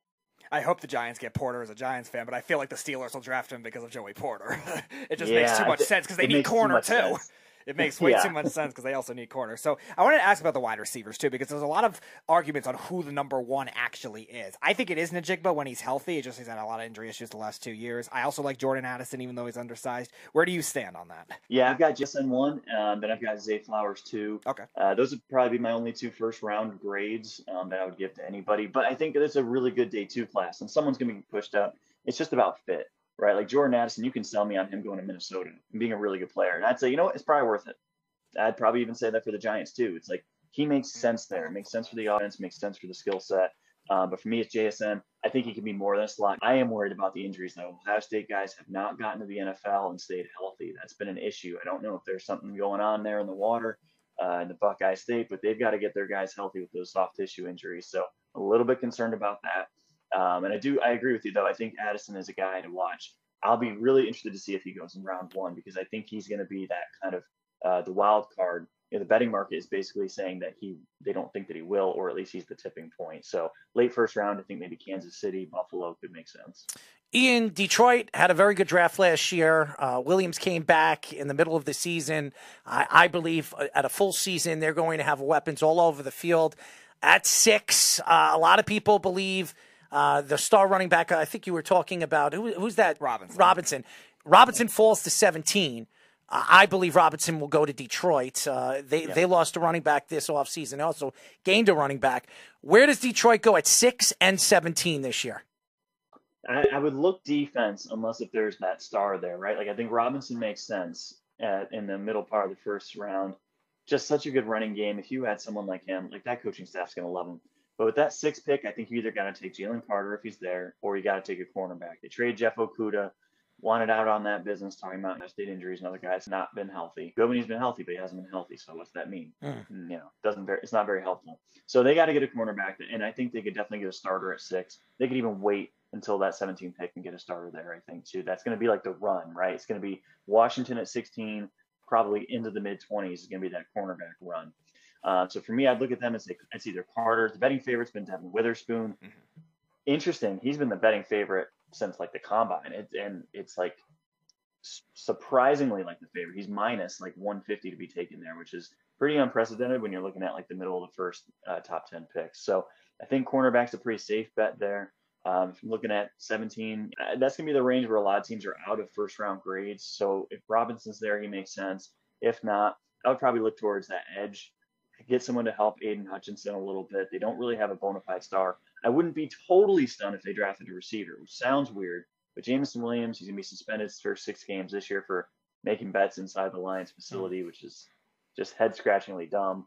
Um, I could see him taking like a Quentin Johnston, someone like that, getting another long term starter at receiver. Not getting rid of Williams, of course, but you know I think they also lost. Um, they also lost their guy too. DJ lost, Chark, uh, yeah. Williams was Yeah, one of DJ those Chark. six guys. I didn't even know that. Yeah, I did not know Jameson Williams was one of. So that's a being last year starting the season with the ACL tear. He was out for half the season. Now he's going to be out six or six games this season. I mean that's that's horrible. Yeah, it's it's a really tough break for a team that's you know on the up. Especially it's gonna be a little more uh, more interesting division this year with the Vikings probably sliding, Bears being a little bit more competitive, and obviously the Packers uh, rebuilding a bit. We are talking to Pro Football Network NFL analyst Ian Valentino. So, just a general one. One sleeper player that you like a lot more than the others, and a guy that is supposed to be a high first round pick or top 10 pick that you don't like as much. I'll start with that first one, uh, or I'm sorry, that second one. Uh, someone I don't like quite as much. Um, I would say Lukas Van Ness. Um, we've been seeing him really mocked towards the, the bottom of that top 10. I think he's a good player. He's just like that classic tweener who, you know, he plays interior defensive line at Iowa, and then people are, you know, projecting him to play outside end a lot more in the NFL. Uh, he's got the athleticism to do it, but we've seen guys like Derek Barnett, you know, for Philly. I mean, he's not like amazing. We've seen like a number of these guys, they end up being like six, seven, eight sack guys. They're fine. I'm not taking a top 10 pick on that. Uh, someone that I like probably more um, than others, I'd say Cameron Mitchell. He's a cornerback out of Northwestern. You see him usually on day three, um, and even Alex Austin, a cornerback out of Oregon State. This is really like a great draft to get a good cornerback in those middle to late rounds. Both those guys, good athletes, both tested off the charts, especially compared to maybe what people expected out of them. They were really solid cover players, both of them really smooth. They're lockdown type of players, but they didn't have a ton of ball production. And I think that's where they probably suffered. And like the COVID year also changed everyone's perspective. Like you have older prospects in this class Mm. uh, because of that COVID year. I'd look at those two guys though, and I think they can both be year one impact players for for any defense they go on to. Ian, I think when you look at Tampa, they have Baker Mayfield starting this year. I believe if there's any team that can move up in this draft and get Richardson, it's Tampa. I, I think him sitting back behind Baker Mayfield for a year. I don't trust Bowles, okay? I don't think he's the guy that's going to help this kid figure it out in the NFL. But nevertheless, I could see Tampa moving up in this draft and getting a quarterback. Do you see Tampa doing something like that, or do you think uh, at 19 they sit there and maybe add an offensive lineman? I think they make sense as a team that would go all in, and they kind of have one of two directions, right? Like, do they double down and they really make that big push? Uh, they've got a win now roster. They've got a team that can play. Like, if they want to extend Devin White, they could do that. If they wanted to keep Mike Evans and extend him, they can do that. So I think they're at a really tough pivot point. Um, I think it depends on how far these guys fall, right? Like a week ago, we were saying Will Levis is just going to fall to them at 19. That's one conversation. That's a different risk.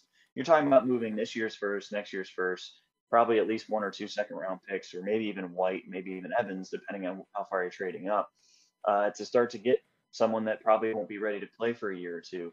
And I, I think Bowles, he would have to be um, pretty pretty secure in his job, I think, to make a deal like that. Or and he may not even have to say. He's gone. It may just be a Jason Licht thing. Where He like, is you know, hey, gone at the end of this year. I'm not a Bowles head coach guy. I'm sure you're not either. Like you know, I'm a Jet fan. Do you think I really like Todd Bowles? Uh, no, I'm sure you don't. I'm sure. And I don't. I don't blame you. He's just not a good. You know, I don't think he's head coach material, and so um, there's no shame in it. There's only like you know ten good ones. So Mm. um, I I wouldn't be surprised because Tampa has a history of being aggressive.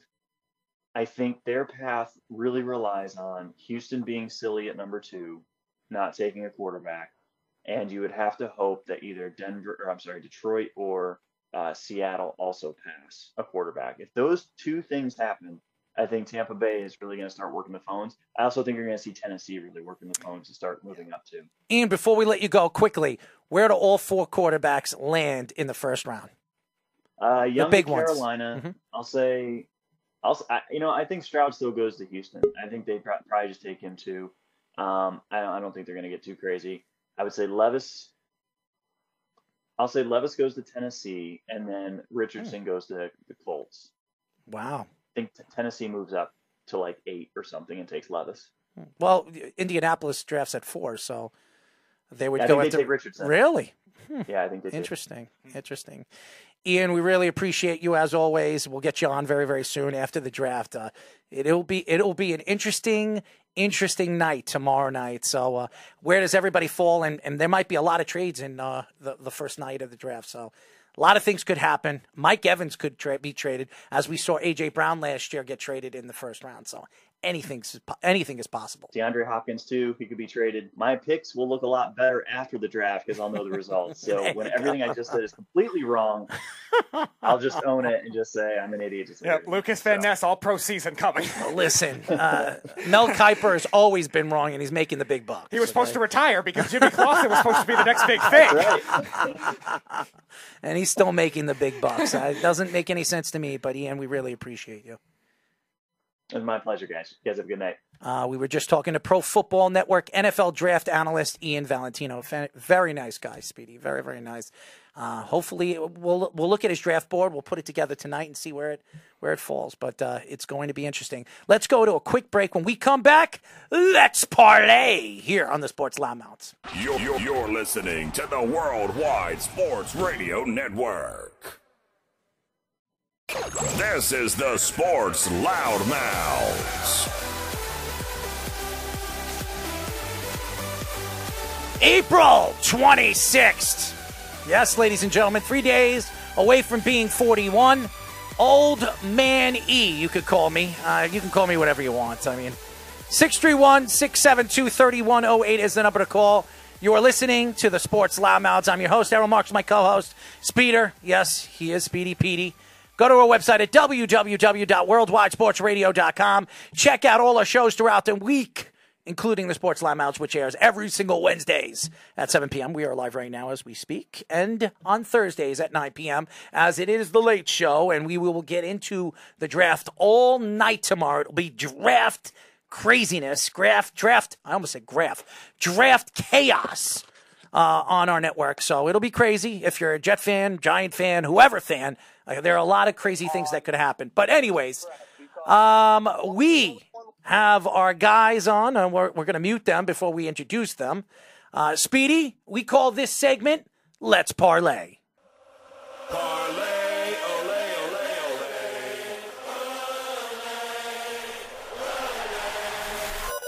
It's time for Let's Parlay.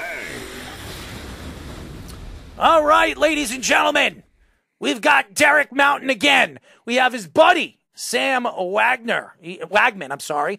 Uh, we have Worldwide West, Reno, Mr. Johnny on, and uh, hopefully if Chaz actually pops up and he doesn't look like a, a giant, uh, you know, weed stick, uh, whatever the heck he calls that. Uh, that is an inadvertent promotion for Wake and Bake, I guess. I- there he is. Uh, we'll see if he, he looks. Oh, there he goes. Uh, he looks a lot better there. Uh, as we have uh, Mr. Chaz in the mix as well. Look at these. Look at these faces. Oh my God, Chaz, are you in love or something? Hey, you know, not for nothing, your stream is making me pink again. My StreamYard's working fine, so. I think. Uh, Oh, what are you saying? It's our StreamYard? I'm thinking maybe Petey's not necessarily paying stream at all, but he's telling you that he is. That's all I'm saying. Oh, yes, he is. it's uh, you know, it has to be something with either the camera, the feed, whatever. It doesn't really matter. It looks fine now. So stop complaining Yeah, over there, Chaz. Background. I got that background in uh, Nigeria. Mm, there you go. I like it. I, I think that's a. Five dollars on Fiverr. There you go. So uh, we know that Worldwide West has to go, and and Worldwide West. What is his record right now, Speedy? Six and two right now. So he's been three and one in both weeks. He's trying to get the perfect mark. He uh, just hasn't been able to get that. But at least he's not as bad as. I as. told him to quit while he was ahead. He's that's that would lifetime seventy five percent.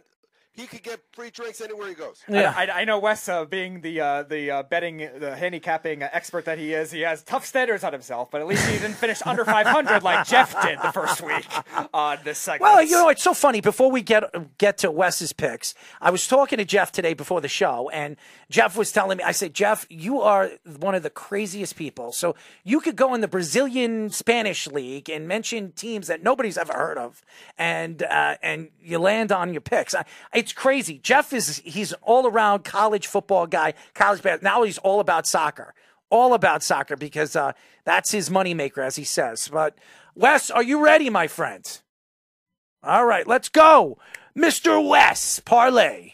So I, I'm to throw out this disclaimer like I do every week.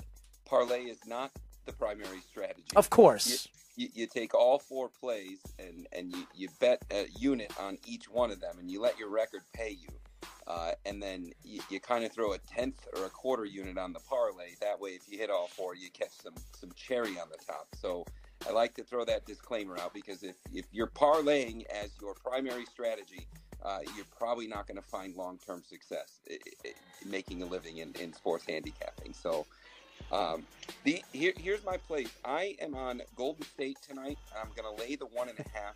Uh, you know, I think looking at Golden State, with what's really, I think that they need they need some play out of role players, bench players. You know, DiVincenzo is close to a, a 40% three point shooter, and he's been silent, it, it, just not even a part of what they're doing in the playoffs. I, you know, a guy like that with a big game could could really uh, could really help them. So, I and and this series is is interesting because nobody n- nobody can win a game on the road, and you know that's been a problem with with the Golden State Warriors all season. But I, I like them to show up. I like them to get better productivity from from the bench.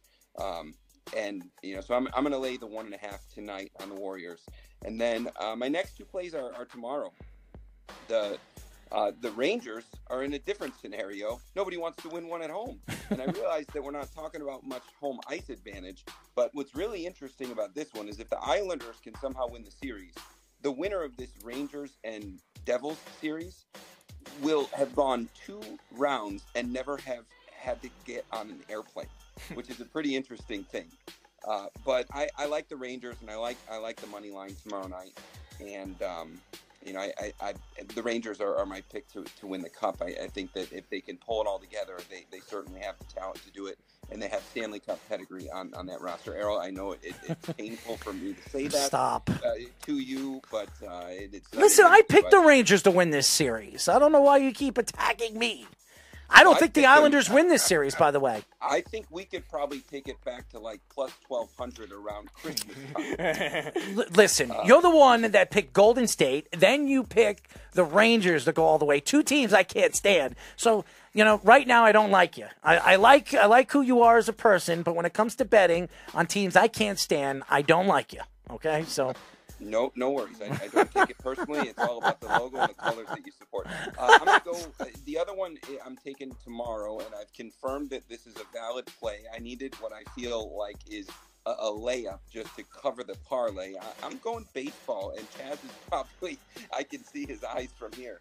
Um, I'm taking the Angels money line. I, I think that's just an easy, easy play to sprinkle into to a 14 parlay, and um, then then I'm, I'm going to Saturday. Hmm. And regardless of what happens tonight in the Avalanche Kraken game, I like Seattle to win it hmm. uh, on Saturday. I'm going to take the plus one and a half.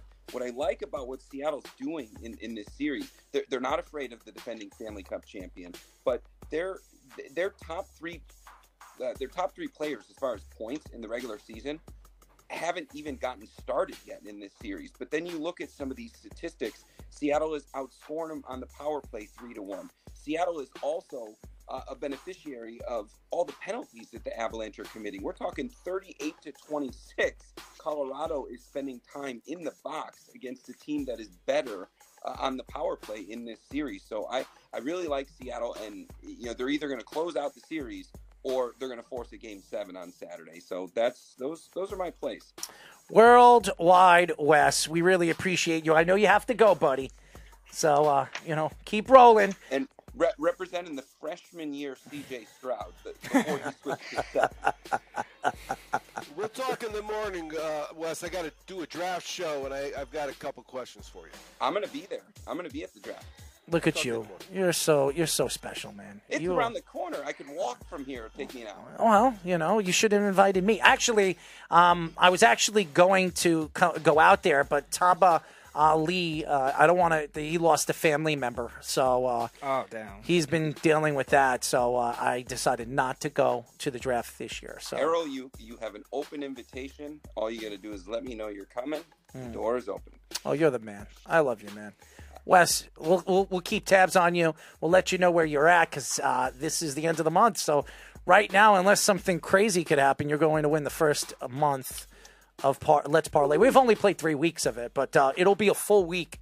I mean, a full month next month. So we'll really see uh, who is going to be racking up the well, wins. Well, LPV, here, here, baby. And here's LPV. the here's the disclaimer too. Uh, Derek's we might have to wait for five months on his first. have, have, a good show. Always be casting, fellas. Always be casting, Wes. Wow. Worldwide Wes, one of the be- the best handicappers in the country. I'm not lying to you guys. He's uh, as good as it gets. All right, Chaz, are you actually parlaying this week? LPV. LPV, baby. LPV. What's that? LPV. Uh, let's parlay virgin. Okay, all right. So are you playing? Is that what you're saying? Got, I'm gonna give you four. Picks. All right, let's get your four picks. Let's go. Oh, you want to go straight to me? To huh? you. Yeah, let's go. All right, yeah. So uh, you know, I'm not betting really anything. I'm I'm following John in the West. It's it, when you have guys that are good. Not, and Derek, I talked to Speedy about you today.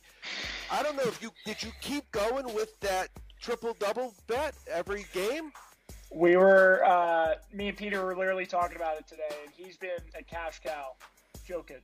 And his lines have been at like plus 200 every single game. remember, that was you. You did it, and you. And Yeah. of course, and, and Nine what do you have? that. He had 38, nine, and nine, or something. You know, which is if you're going to lose, that's a tough way to lose. But I told Petey, I said, when someone gives me a play, and especially in, in baseball or if it's not a pitcher-related game. And they lose, and I know they're good. The next time I hop on it, and I laugh because I think he hit two or three, didn't he? He's hit the la- he hit the last two games. Yep. Yeah, good for you. Or if you had them.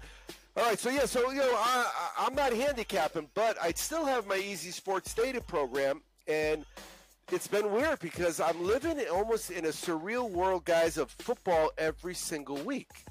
Now, you may not say that XFL is football or USFL is football, uh, but you're talking to a guy who watches Tuesday night football in college, and these guys are just as good as a MAC game all day long, you know? So I just been plugging in the data. Now, as you know, I normally wait at least three weeks, but because I'm trying to play with you guys and I have nothing else to talk about, I'm going to take the two XFL games and I'm going to look at week three of the uh, USFL, and I'm going to come out with my four best plays. I'm going to start with the playoffs uh, with the XFL. So this is Saturday, 9:30 my time. Again, I get football at 9:30 in the morning. I don't know if I deserve this. I must have been really good in a previous life or something. But I, here's what I got: it's uh, New Orleans at Birmingham. Both are two and zero against this. Oh no! The, oh, I apologize. That's the USFL. I want to start with the XFL because the XFL we have been covering all year. So this is um, the first of the semis is Saturday at four o'clock. The second one is Sunday at noon. Saturday at four, it's Arlington at Houston. Forty-one minus six uh, is the spread. These two guys played week two and week ten. Houston won both games, 23-14, 25 to nine. Arlington has scored 18 or less in eight out of nine. Houston has allowed nine or less in the second half, nine out of ten, and at, home it's uh, less for all five games, nine or less. At home, Houston has allowed 21 or less, four out of the last five. They've covered all four of the games where they allowed 21 or less.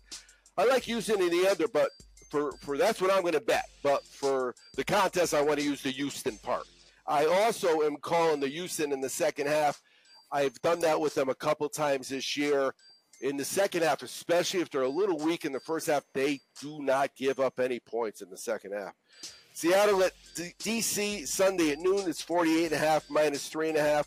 I like the over here. I'm taking the over for the contest because um, they just, I don't know, they, they give up a lot of, of, of points. And uh, I don't know, the over just jumped out of me. So that's my two plays for that. I got to find two plays for the USFL. And I went with, with the USFL, I went with the Saturday 9.30 in the morning game. That's New Orleans at Birmingham. I got Birmingham. They're both averaging 30 plus. They're both getting uh, over 345 yards a game. But Birmingham hasn't allowed a passing touchdown, and they've given up 12 total points. I'm going with the Birmingham defense, basically. And then Sunday, 1 o'clock, will be, uh, let's see, Sunday at 1 o'clock. Yes, this will be the game. Because if I give you four plays, I'm going to bet them all. I'm going to bet them for the first half, too. I might cover them for the second half.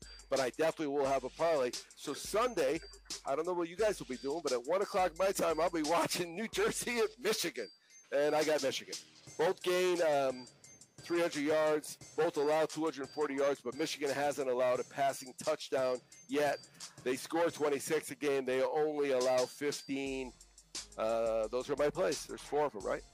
Yep. All right, uh, Sam. I know you mentioned you have to go, so we'll have you go next. Okay. Um, I By the got a way, thank you for joining us, Sam, for the first time on Let's Parlay. We heard a lot about you. Thank you for having me, Chaz. We actually worked together at Vegas Insider briefly, but Oh, did we? yeah. Oh, I remember the name. Yeah, man. How you been? Good, good. How about yourself? Let's come out and go 4 0 to start. Absolutely. Uh, I got a couple NFL draft bets as well as a, uh, a golf bet for you guys. Uh, I'm going to start it off with uh, Michael Mayer to be the first tight end drafted at minus 120, which I grabbed uh, a little earlier in the week. It's now up to minus 150 on there, but Dalton Kincaid's medicals have not been great. Uh, even though some teams have signed off on them, about half the teams in the first round have reported to uh, not really be in on him. And I think Mayer's a better overall prospect, anyways. So grabbed him to be the first tight end drafted over at DraftKings at minus 120. Um, after that, I grabbed QBs to be drafted in the first round under four and a half at minus 120 because I think while we all agree that you know some combination of Will Levis, Anthony Richardson, C.J. Stroud, and Bryce Young will go in the top 10 there's not really another quarterback in this draft, you know, outside of Hendon Hooker who can really sniff the first round. And I just have my doubts about Hooker. He's got a third round grade, really at best for me. He's he's 26. The guy, he's just old. He's like a new age Brandon Weeden to me. So if anybody remembers Brandon Weeden, what a colossal mistake that was. Uh, I just sense this is going to be another issue for Hendon Hooker. Um, the last the last prop I have is for Will Anderson to go in the first three picks, so that's under three and a half for his draft position over at DraftKings at plus 150. And for me, this comes down to just a best player available position. You got two teams in the top three that could probably go defensive end in both Houston and Arizona if they decide to stick in their spots. And I really just think Anderson is the best player in this draft. So uh, I went with him to go under three and a half at the plus money. And then for my golf pick, I'm rolling with uh, big man Tony Finau down in Mexico at Vidanta Vallarta to win that tournament at plus 850 over at FanDuel. And he's just, you know, you got Jon Rahm, who's the number one golfer in the world in that field, but I'm not worried. Tony Finau has been on an absolute tear recently. Doesn't have any tournaments except for one out of nine this year where he's not finished in the top 20. And this is an extremely weak field. You could argue that it's really just him versus Rahm, And Rahm's probably focusing on the majors to come ahead.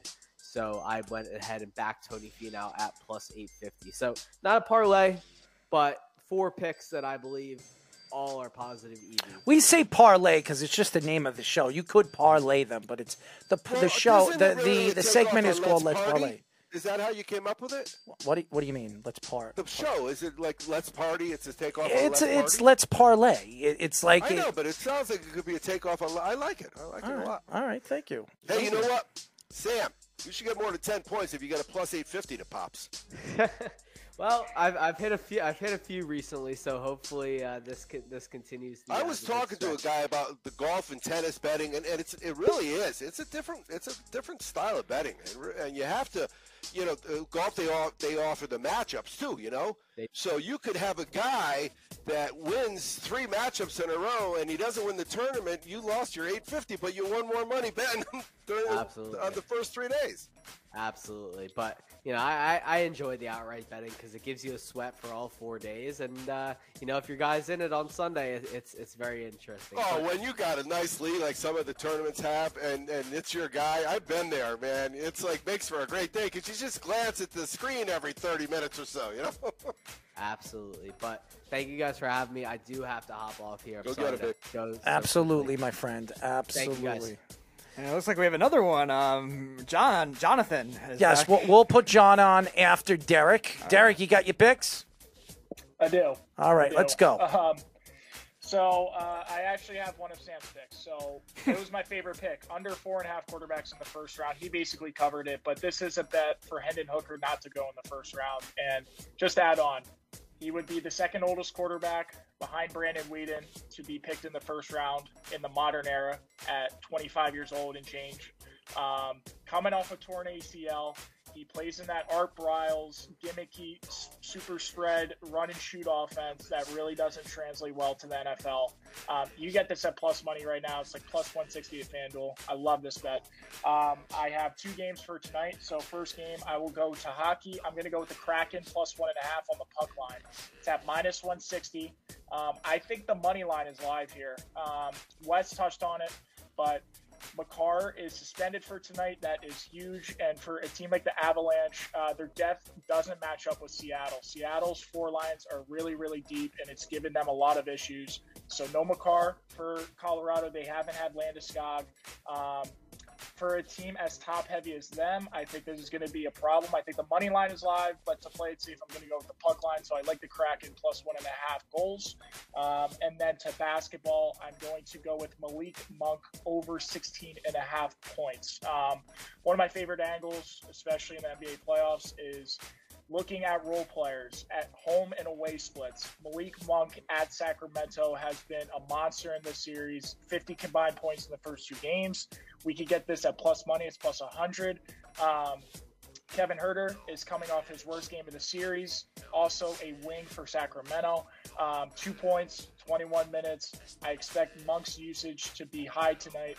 Um, he's got great matchups against Klay Thompson and Jordan Poole on the wing. So, um, especially with De'Aaron Fox and the dislocated finger, I think he's going to put up 15, 16 shots in this one. So, I really, really like this one. Um, and then my last one, I'm going to go to tomorrow. I'm going to go with the Celtics to cover, minus six and a half. Kind of a big number on the road. I don't love it, but an elimination game they dominated last night for 42 minutes, and that was just an utter collapse. Trae Young had some magical moments, but there were there were just some embarrassing turnovers by Marcus Smart in the end of that game. 23 to eight run. Um, I think Atlanta's going to regress here. I mean, DeAndre Hunter has been hot. Um, I don't know if that's going to keep up. John Collins had 23 last game. That's not happening again. Trae Young, 38 points. That's not happening again. Um, Boston's been able to score at will in, the, in this series. Um, even though it's been a little bit of a struggle, three to two, they've been scoring over 120 every single game. They've been clearing easily. So I think they're going to cover this number tomorrow. So those are my four picks. Wow, wow, wow. I, I mean, you know, I'll tell you I, this. This is the most uh, players that we have for Let's Parlay on the show in the three weeks. So it's been great. What would you say, Jess? I want to uh, interject that, mm-hmm. um, yeah, he just, he said something really important that just kind of slid through. But the home away, it doesn't matter whether you're looking at the, the player stats, team stats.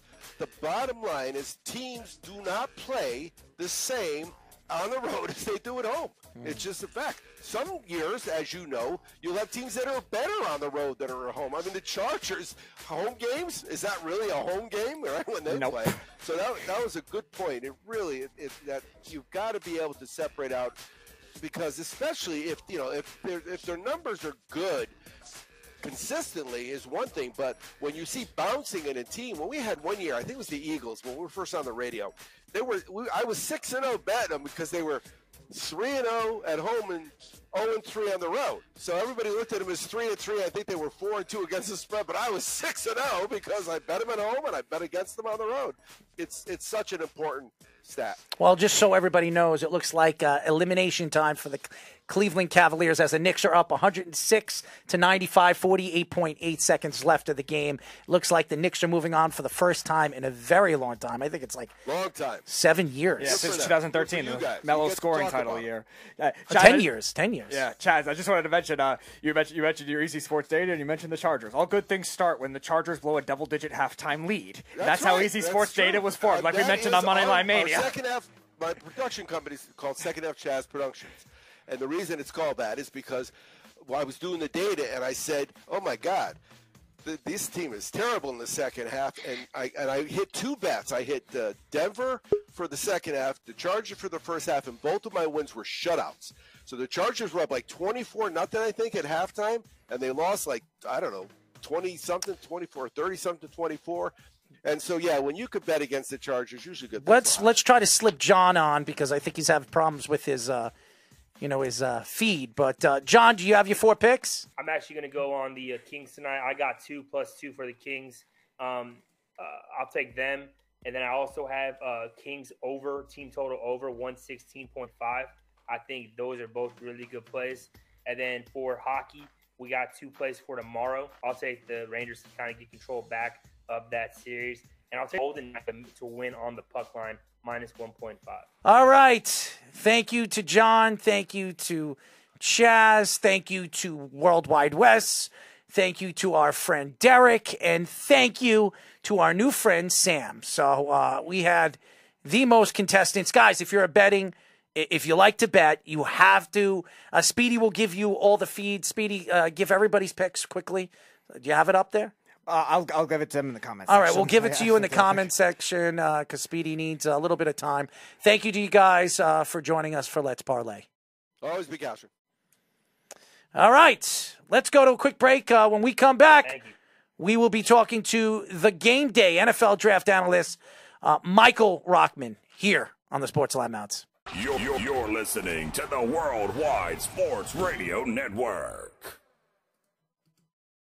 This is the Sports Loudmouths. We are back, ladies and gentlemen. As you know, you are listening to the Sports Loudmouths. I'm your host, Errol Marks. My co-host, Speedy Petey. Remember, you can go to our website at www.worldwidesportsradio.com. Check out all our shows throughout the week, including our show, which airs every single Wednesdays, as we are live right now at 7 p.m. and Thursdays at 9 p.m. Great shows, great content, and by the way, great guests as always. And we have another guest. Thank you to Let's Parlay, all the guys that came on the show.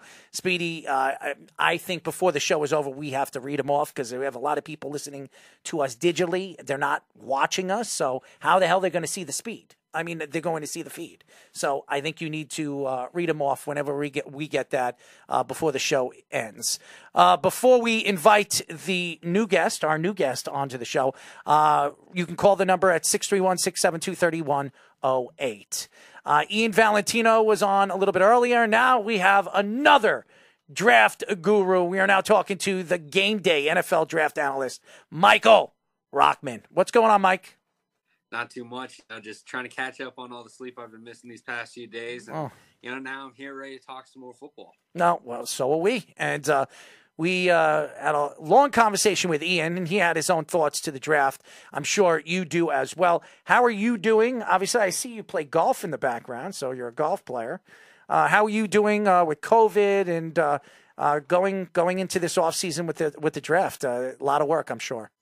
Yeah, play a little golf, but unfortunately, you know, haven't seen many results on the on the course so far. Not a lot of great uh, plays out there whenever I go out there. But you know, for the entire draft season, it's, it's something that kind of kicks in in January, and you kind of go full sail after that, all the way through April. And it's been something that there's been a lot of hard work and long time spent on it. You know, watching tape, trying to get evaluations on players, Mhm. trying to create content to match that, so you can get some notability for what you're doing, and you Of know, course. try to build a little bit of a brand. But you know, it's it's something that I love doing. So it's been such a great time and great opportunity for me, and I- I'm really happy with the result of this draft cycle. Well, we're very happy to have you join us. We've had we've reached out to a lot of different people, and a lot of people are working.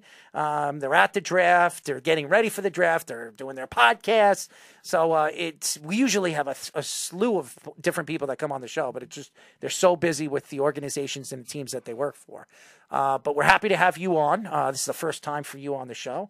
Uh, so why don't we get into it? Uh, what is it that people don't like about CJ Stroud. And, and uh, a lot of people thought he was by far the best quarterback in this class. Uh, what we saw in the uh, Final Four.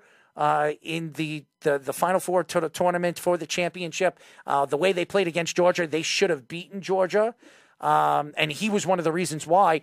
Why the downfall? Why is everybody saying that he is dropping in this draft? And some people believe that the, the Texans don't even like him if Bryce Young goes one. What is it with C.J. Stroud?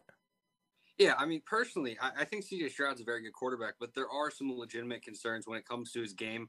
You know, he showed some great ability to make reactions and make decisions once the play breaks down against Georgia, but there's been struggles on tape where, you know, he, he struggles once the play goes off of his initial read and then he finds issues and can't really find that next read or the next receiver to target in the offense. And that leads to some mistakes as a passer. In the NFL, Ohio State quarterbacks have kind of come into the league and need a lot of development in terms of processing the play, finding effective reads in a condensed field. And I think that's something that could very easily happen for CJ Stroud. He doesn't offer the athleticism and same mobility that a guy like Justin Fields maybe had to where he could turn to his legs whenever the play broke down. And CJ Stroud is still a mobile quarterback that's going to make some plays. And I think he's going to be a good passer in the NFL. But I, I understand there's going to be a little bit of a growing process for him that maybe has resulted in a little bit of hesitance from some NFL teams. And they'd more want to opt with the guy that's maybe got a little bit of a bigger arm if they're already going to be having some struggles early on, you know, into their NFL career. Maybe they try to swing for the fences with a guy like Anthony Richardson or a guy like Will Levis. So, what is your ranking of the four quarterbacks, and also what order do you think they will end up going in? Yeah, so quarterback one, I have Bryce Young. I understand the stature is a little bit of a concern for some people, but ultimately, when you look at what he does on tape, he has some of the highest intelligence for the quarterback position. He breaks down the game extremely well. He creates for himself. I think there is a little bit of this nature to him where he can escape and create extended plays like Kyler Murray, but at the same time, he's much better at avoiding the sacks and getting the ball out and making proper decisions. So he's not taking those big sacks that are resulting in like 18 yard losses, like Murray kind of has a little bit of a tendency of doing. At QB2, I have Anthony Richardson, but you know, ultimately, Anthony Richardson is going to be someone that needs time and development if he's going to work out in the NFL. The arm talent, the athleticism, the size, the frame is tremendous but the accuracy, the decision making, it all needs a lot of proper working out and development in order to make those next steps and be able to play at an efficient level. Because even if he plays to the level he did in college in the NFL, it's not going to work out. He needs to take major strides. There are nice moments, nice flashes. His technique kind of runs hot and cold. And I think he's someone that has a tendency to overthink the situation when he's given clean opportunities to make a throw. And that results in him aiming the football and as a result not being as accurate because he's not putting that same velocity and zip on the passes.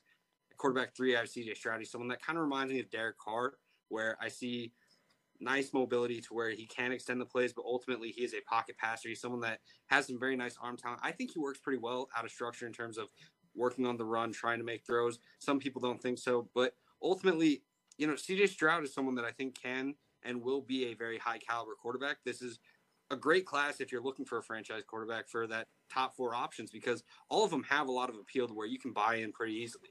At QB4, I have Will Levis, and you know I kind of compare him to Carson Wentz, and I know a lot of people hear hmm. that and they get a little concerned, a little scared about the idea of drafting him. But Carson Wentz was one of the top quarterbacks in the league for some time, and the confidence issues came in, and his play started to deteriorate as a result of that, and he never really developed in terms of reading the field.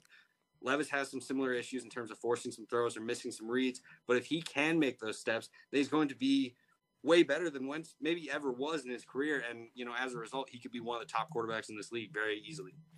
As everybody knows, we are talking to um, the, the, I'm sorry, the game day NFL draft analyst Michael Rochman.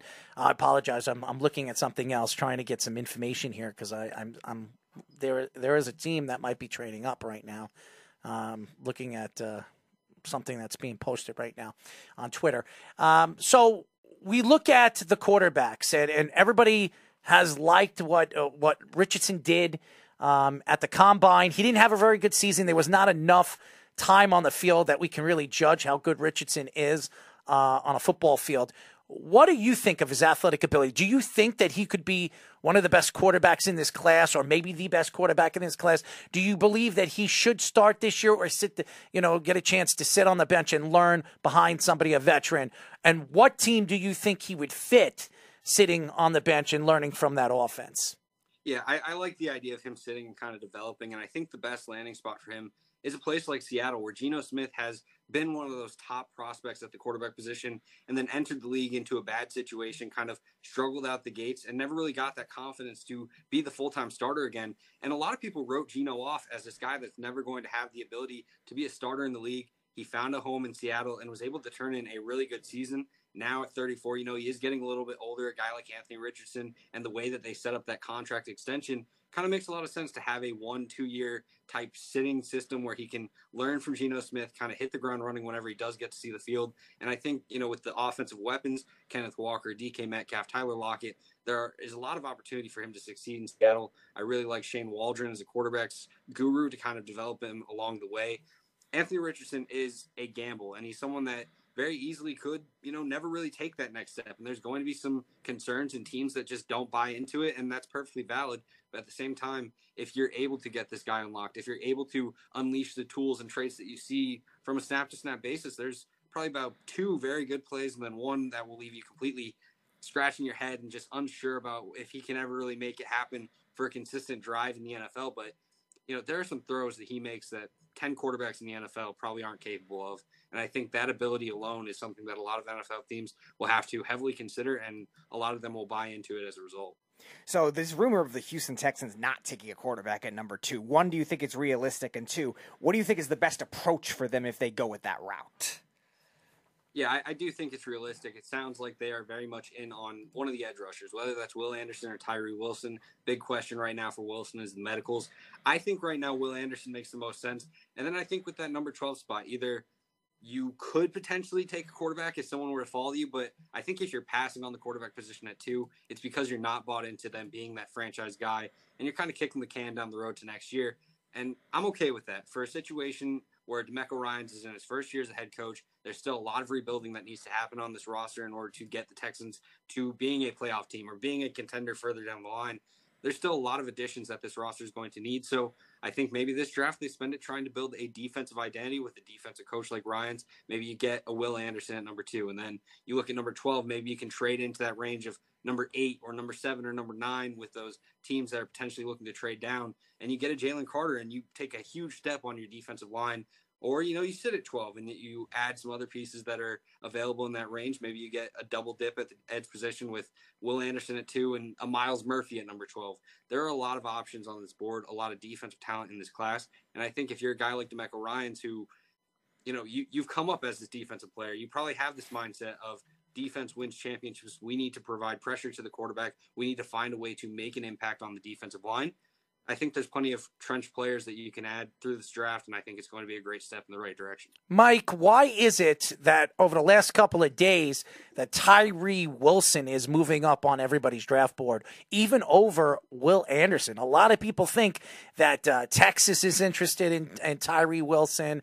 Uh, some people think that Arizona could could draft him at number three, and there, some people believe Will Anderson could fall all the way to five to Seattle, which would be a steal. Why is it that over the last couple of days Tyree Wilson is jumping everybody's bored.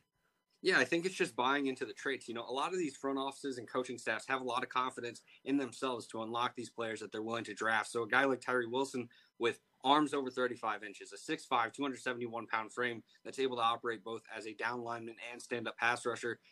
There's a lot of appeal in that, and someone that has great short area burst to be able to close on the football routinely. He maybe doesn't have the same amount of bend as a guy like Anderson, but he's got about 20 pounds on him, a tremendous frame that kind of outweighs the frame and length that Will Anderson brings to the table.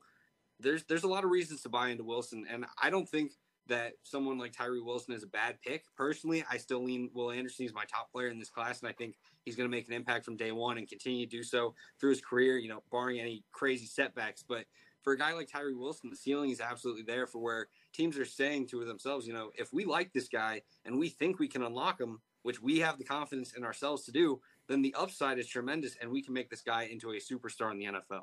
Yeah, my question about the edge rushers, like that second tier of the edge rushers, there's a lot of debate of who could go. We've seen Myles Murphy all over the place, anywhere from like he could go in the top 10, could he be the end of the first round. Same with Lukas, Lukas Van Ness, who our last guest, Ian, wasn't as high on, and then Tyree Wilson, too. So where do you stand on those? Do you still think they go early because it's a premier position, or do you think they fall?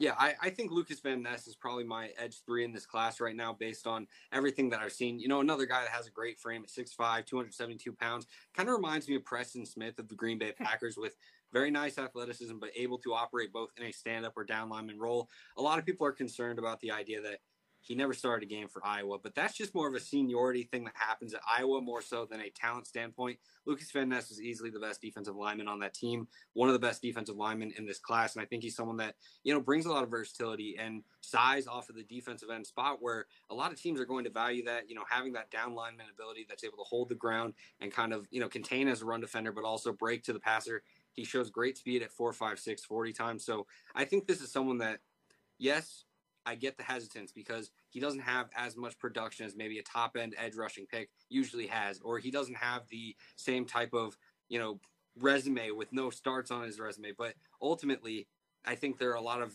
traits that are easily to, easy to see translate to the NFL, and I think coaching staffs again are, are going to buy into themselves to unlock that ability and turn him into a full time player at the next level. We are talking to the game day NFL draft analyst, Michael Rochman. You know, Michael, everybody over the last couple of months has said um, Peter Skor- Skoronski has been the best offensive lineman in this year's draft. Now, all of a sudden, some people think Broderick Jones could be drafted in front of him. Some people think that possibly Paris Johnson could be drafted in front of him. And Darnell Wright, who a lot of people think it could be all around the best offensive lineman in this year's draft, has dropped a little bit in this draft. Why is that? Yeah, so for a guy like Skoronski to start things out, you know, he he shows a lot of great experience. He's had 33 starts in his career and has looked like a stud in all of it playing left tackle for Northwestern.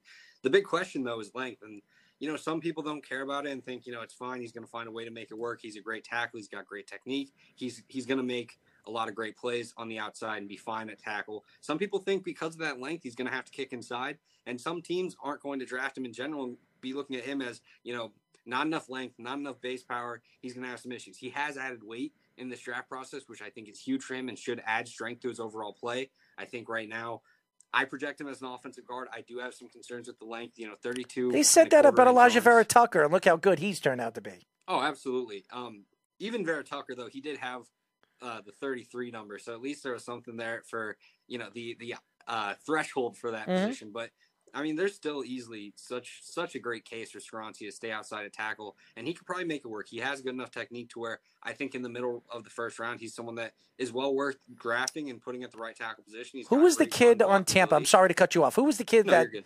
You're good. What? What? I'm sorry. Um, oh yeah. I was saying you're good. Uh, yeah, Speedy. Who was the the offensive tackle that was drafted a couple of years ago from Tampa? Tristan Wirfs. Tristan Wirfs, who a a lot of people said was small too, and he's been pretty good at the offensive tackle position. As a matter of fact, I think he has been the best offensive tackle in that class. Yes, definitely. Yeah, absolutely. He's I think he's far and away that tackle one for that class. And I think the best thing about Wirfs was he, he had this wrestling background to where his base strength was incredible. And even when he was seeming to lose his momentum, he found a way to stay squared in his lower half, and that allowed him to hold his ground. And I think that's something that Skoronski kind of struggles with. You know, there's a lot of times he can't match that power on the outside, and that leads to some issues to where he's getting taken back into the backfield and, you know, resulting in pressure or a sack on the quarterback.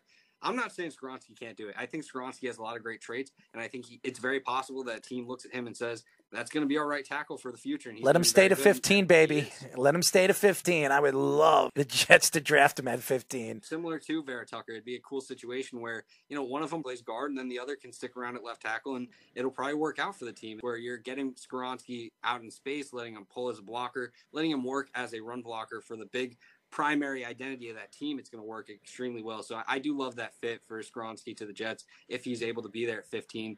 Um, you know, to answer your initial question about some of the other tackles in this class. I personally like Broderick Jones as my tackle one for the Mm. overall group of the consensus top guys. And I think what I saw at Georgia, despite his limited experience, which some teams are going to value the guys like Darnell Wright, who bring 43 or 42 games of starting experience to the table, you know, Broderick Jones still has that ability to just stay composed through his entire play. He's got nice flexibility, nice nice athletic, athleticism, Mhm. sorry, and then nice anchor to where he's he's moving around and taking guys out every single snap. You saw him in the playoffs as the season progressed. He just get better, and I think that's a great trait to see in young offensive linemen. You want to see that development through the course of the season. Happened with Ryan Ramczyk over the course of the year at Wisconsin when he was a prospect, and a lot of teams kind of ignored that aspect. And he ended up being one of the best tackles in the league whenever he entered. A guy like Broderick Jones, I think he's going to be an absolute stud you know, Paris Johnson, 26 games of starting experience. This was his first year starting at left tackle. Was playing guard because of the Nicholas Petit-Frere and Dawand Jones that tackle duo that they had last year.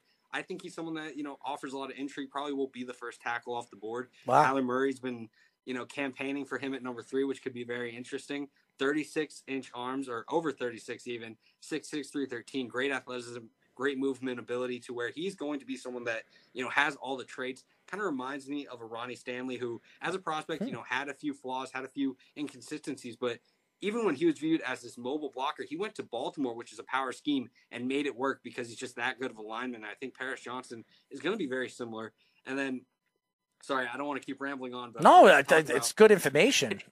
Have good, have really good, Darnell inf- Wright real quick. really good So- information.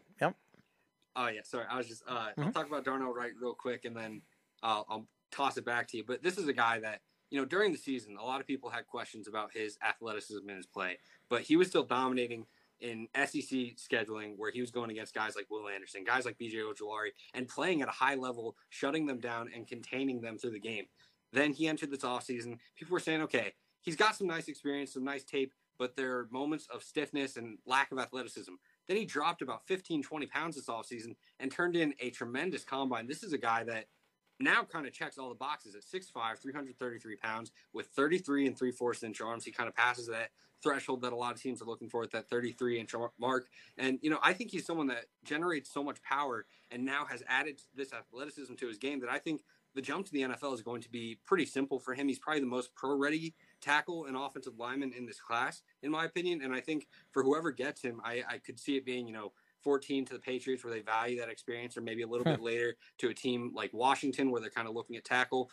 I, I think they're going to be very happy with what they bring in, and I think the upside is being a little bit slept on because of these younger options that you know maybe are playing at the bigger schools and have these bigger profiles or more draft type to start out the season. But I think Darnell Wright is a tremendous prospect, and that dropped weight is going to be easy to see on tape with what he can do from snap to snap.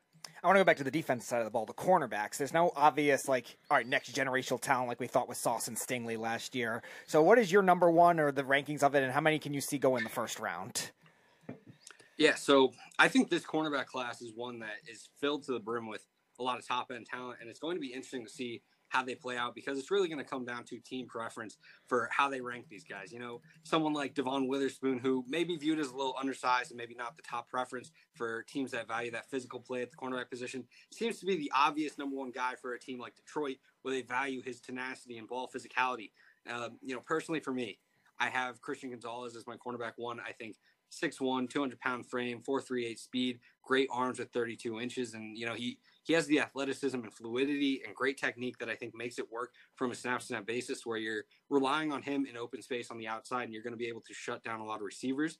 I do think, you know, he, he got away with his athleticism a bit at times trying to bait throws. And I think in the NFL, maybe that could come back to Biden a little bit. A little bit of uh, refinement is going to be needed for him. But ultimately, this is someone that was playing at Colorado, moving around the field, playing outside cornerback, slot cornerback, strong safety, and making it work with some great flashes of play. Went to Oregon, continued to build on his resume, continued to improve his stock, and now is one of the top cornerbacks in this class. You know, Devon Witherspoon, who I talked about earlier, is my cornerback four. And, you know, it feels disrespectful to have him at four, but it's hmm. because the top end of this class is just filled with so many talented options. One guy that I think is absolutely slept on right now and has been dropping down boards, and I have no idea why, is Cam Smith of South Carolina. You know, he was someone that has 6'1, 180 pound frame, which is a bit light. So you need to add some muscle without losing some athleticism at the position. But he's someone that turned in a great combine, was viewed as one of the higher instinctive cornerbacks in this class. I, I think the play intelligence is off the chart. And for a team that is looking for cornerback help on the outside, in the later parts of this draft, I think Cam Smith is such a home run pick and someone that should be getting more cornerback one talk than round two talk that he's getting right now. We are talking to the game day NFL draft analyst, Michael Rochman. Mike, Philadelphia drafting at 10 and 30 last year. They traded up. They got A.J. Brown. Uh, it absolutely helped him throughout the season. They, to me, one of the most underrated wide receivers in the league over the last couple of years. Yes, I mean, if you look at his numbers, you couldn't say that he's underrated, but people mis misjudge how good AJ Brown is, especially what he did for Tennessee. Look how bad Tennessee's offense was this year without him. Um, where does Philadelphia go at 10 and 30? Do they trade down? Do they trade that pick? Do they trade one of these picks to add a piece uh, that can make them, uh, again, uh, give them a piece that they need? Do they draft Jalen Carter if he falls to them at 10? Uh, with uh, Mr. Big Daddy Davis over there. So, where do they go at 10 and 30? So, what would make most sense for me at number 10 is just based on Howie Roseman's draft history, he loves to invest in the trenches. So, whether that's defensive end, defensive tackle, or offensive guard to fill Seumalo's hole uh, that he left by going to Pittsburgh in the offseason, I think one of those positions could very easily be the pick.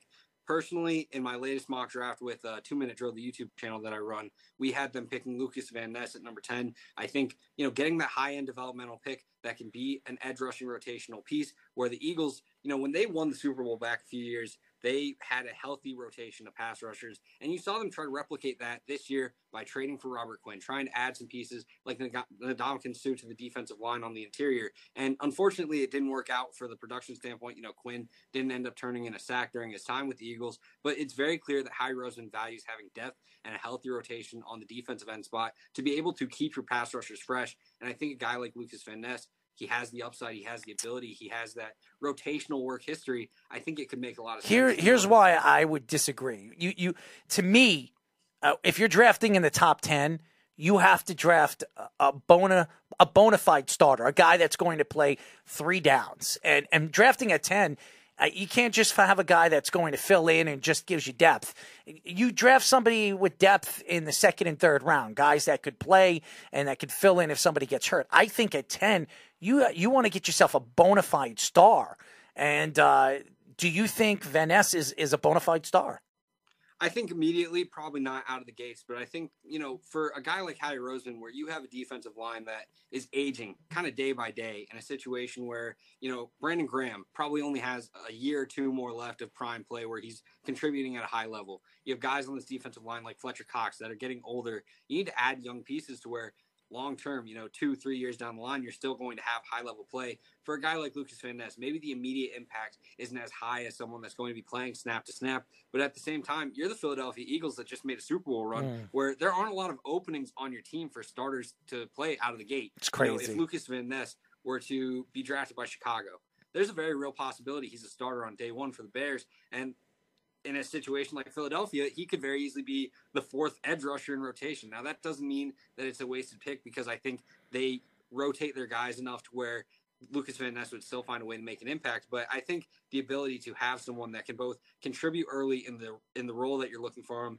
and then you eventually get him to develop into possibly a high end player if you evaluate him in that way, and eventually be the guy that replaces Brandon Graham. So the fall off isn't so drastic when you know Graham's play maybe regresses or he eventually retires there's a lot of value in that, even though I, I understand the immediate impact. I would get an offensive lineman if if you're if you know that Johnson is probably on his way out. Uh, he can't stay healthy. Kelce could be gone in a year.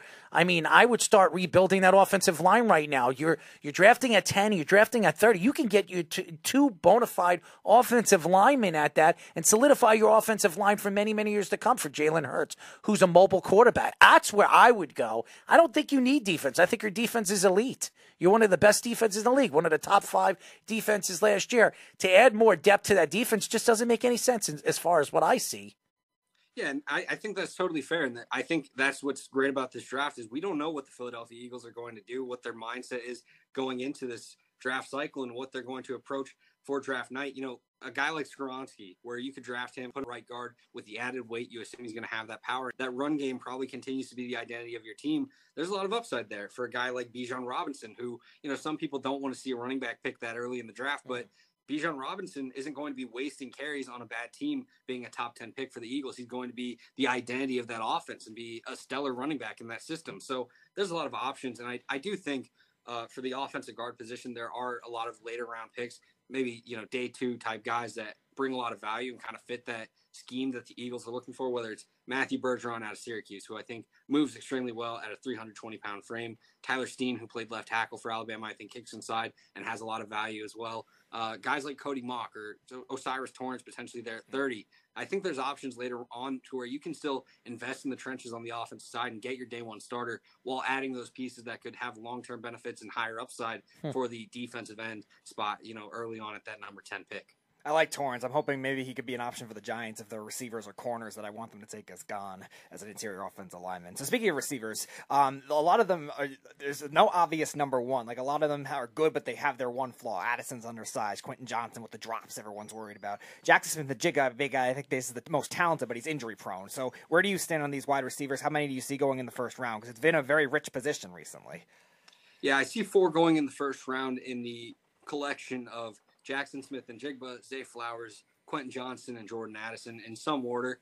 Uh, you know, for Jaxon Smith-Njigba, I think he's probably going to be the guy that kind of goes in that top 15. I assume he'll probably be off the board by you know, maybe that 14th spot for the Patriots, or maybe a little bit earlier. We'll They don't to see, draft but- wide receivers in the first round. The last one they Yeah. did, uh, N'Keal Harry didn't work out for him. So Who I liked at the time. I was badly wrong. Arizona State. I mean, and everybody, I you thought I didn't think he was going to be good. As a matter of fact, I was probably one of very few people thought that he was going to be any good. I remember when Jeff went crazy when when So did I at the time. that that the Patriots Yeah, got him. What a at the time. bust!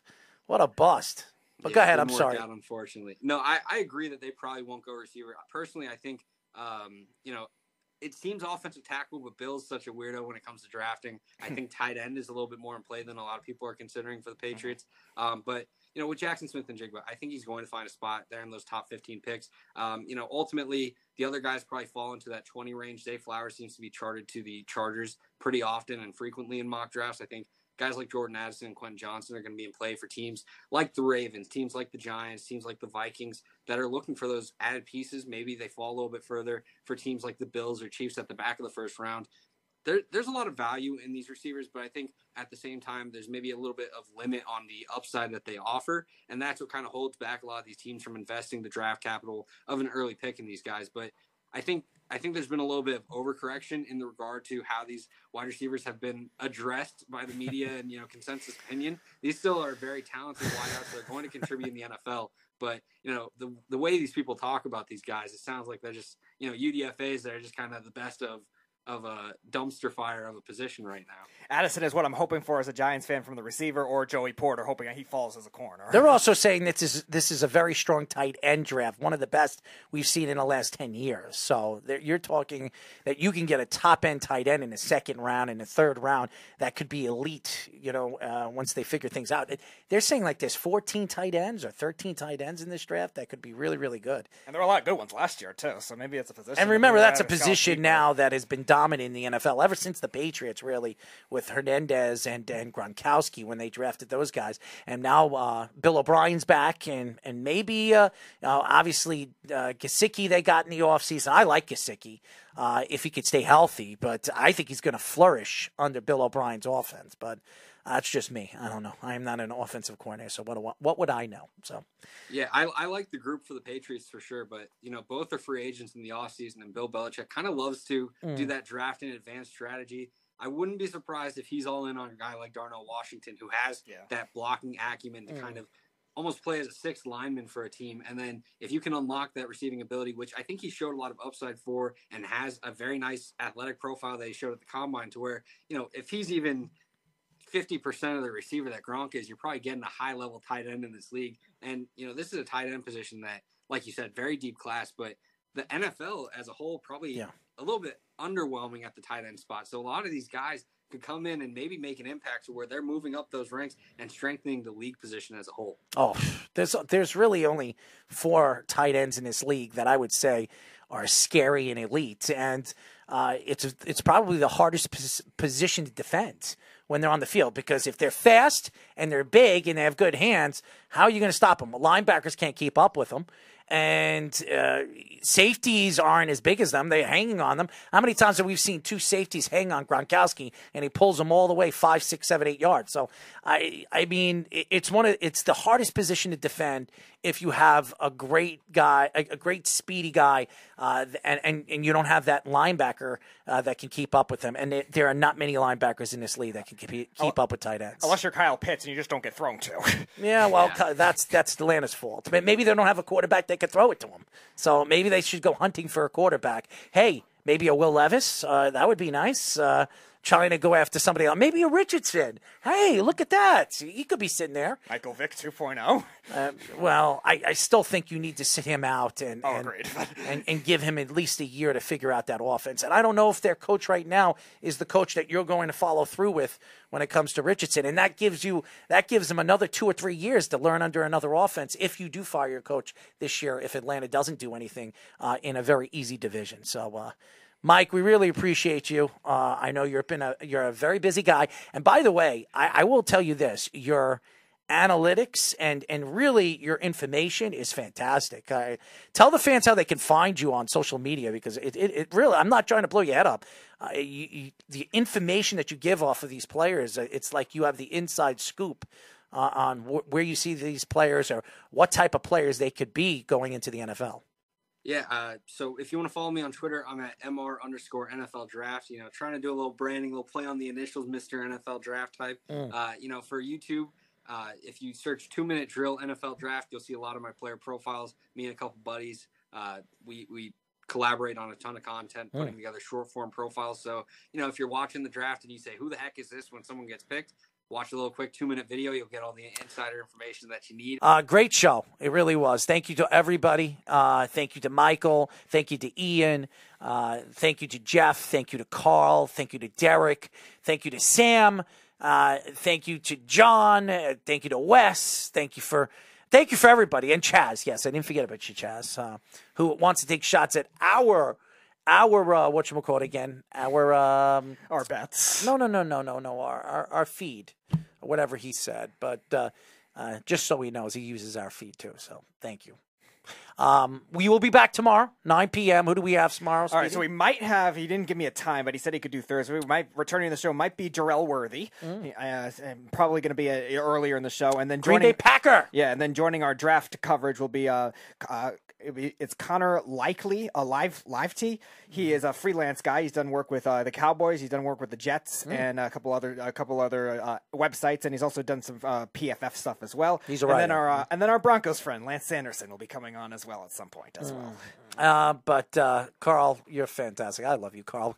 Uh, come on tomorrow, Carl. Uh, I'm sure our show is going to be very fun. Uh, we will we will have it really be a football show most of the time. We will get into the NHL tomorrow. We'll we'll go through the the playoff bracket. Uh, we didn't get a chance to do our bracket wars. We will fill in that tomorrow. So. Uh, but I'm not worried about that because you know it's it was a busy night. We five hour show. It's a long show, man. But we're happy to do it. I, I you know, I, it, I'm tired, but I, I've you know to have that so much so much content and, and to get all that comment, content out. I mean, how many people you know do a five hour show and do it fluently like we do with really no commercials? So. I, I like I said, uh, thank you to everybody and the fans that you know tune in. I have a lot of people listening to our audio feed uh, all around the country, so I'm sure people are enjoying it from Seattle to you know even Israel and L.A. So thank you to all the fans for tuning in with us tonight for five hours. Uh, we'll be back tomorrow, three hour show. Stay tuned. Until then, good night to everybody. Have a good night, and we'll talk to you tomorrow. And it's my birthday week, so Saturday, woohoo, 41. Goodbye. It's the Worldwide Sports Radio Network.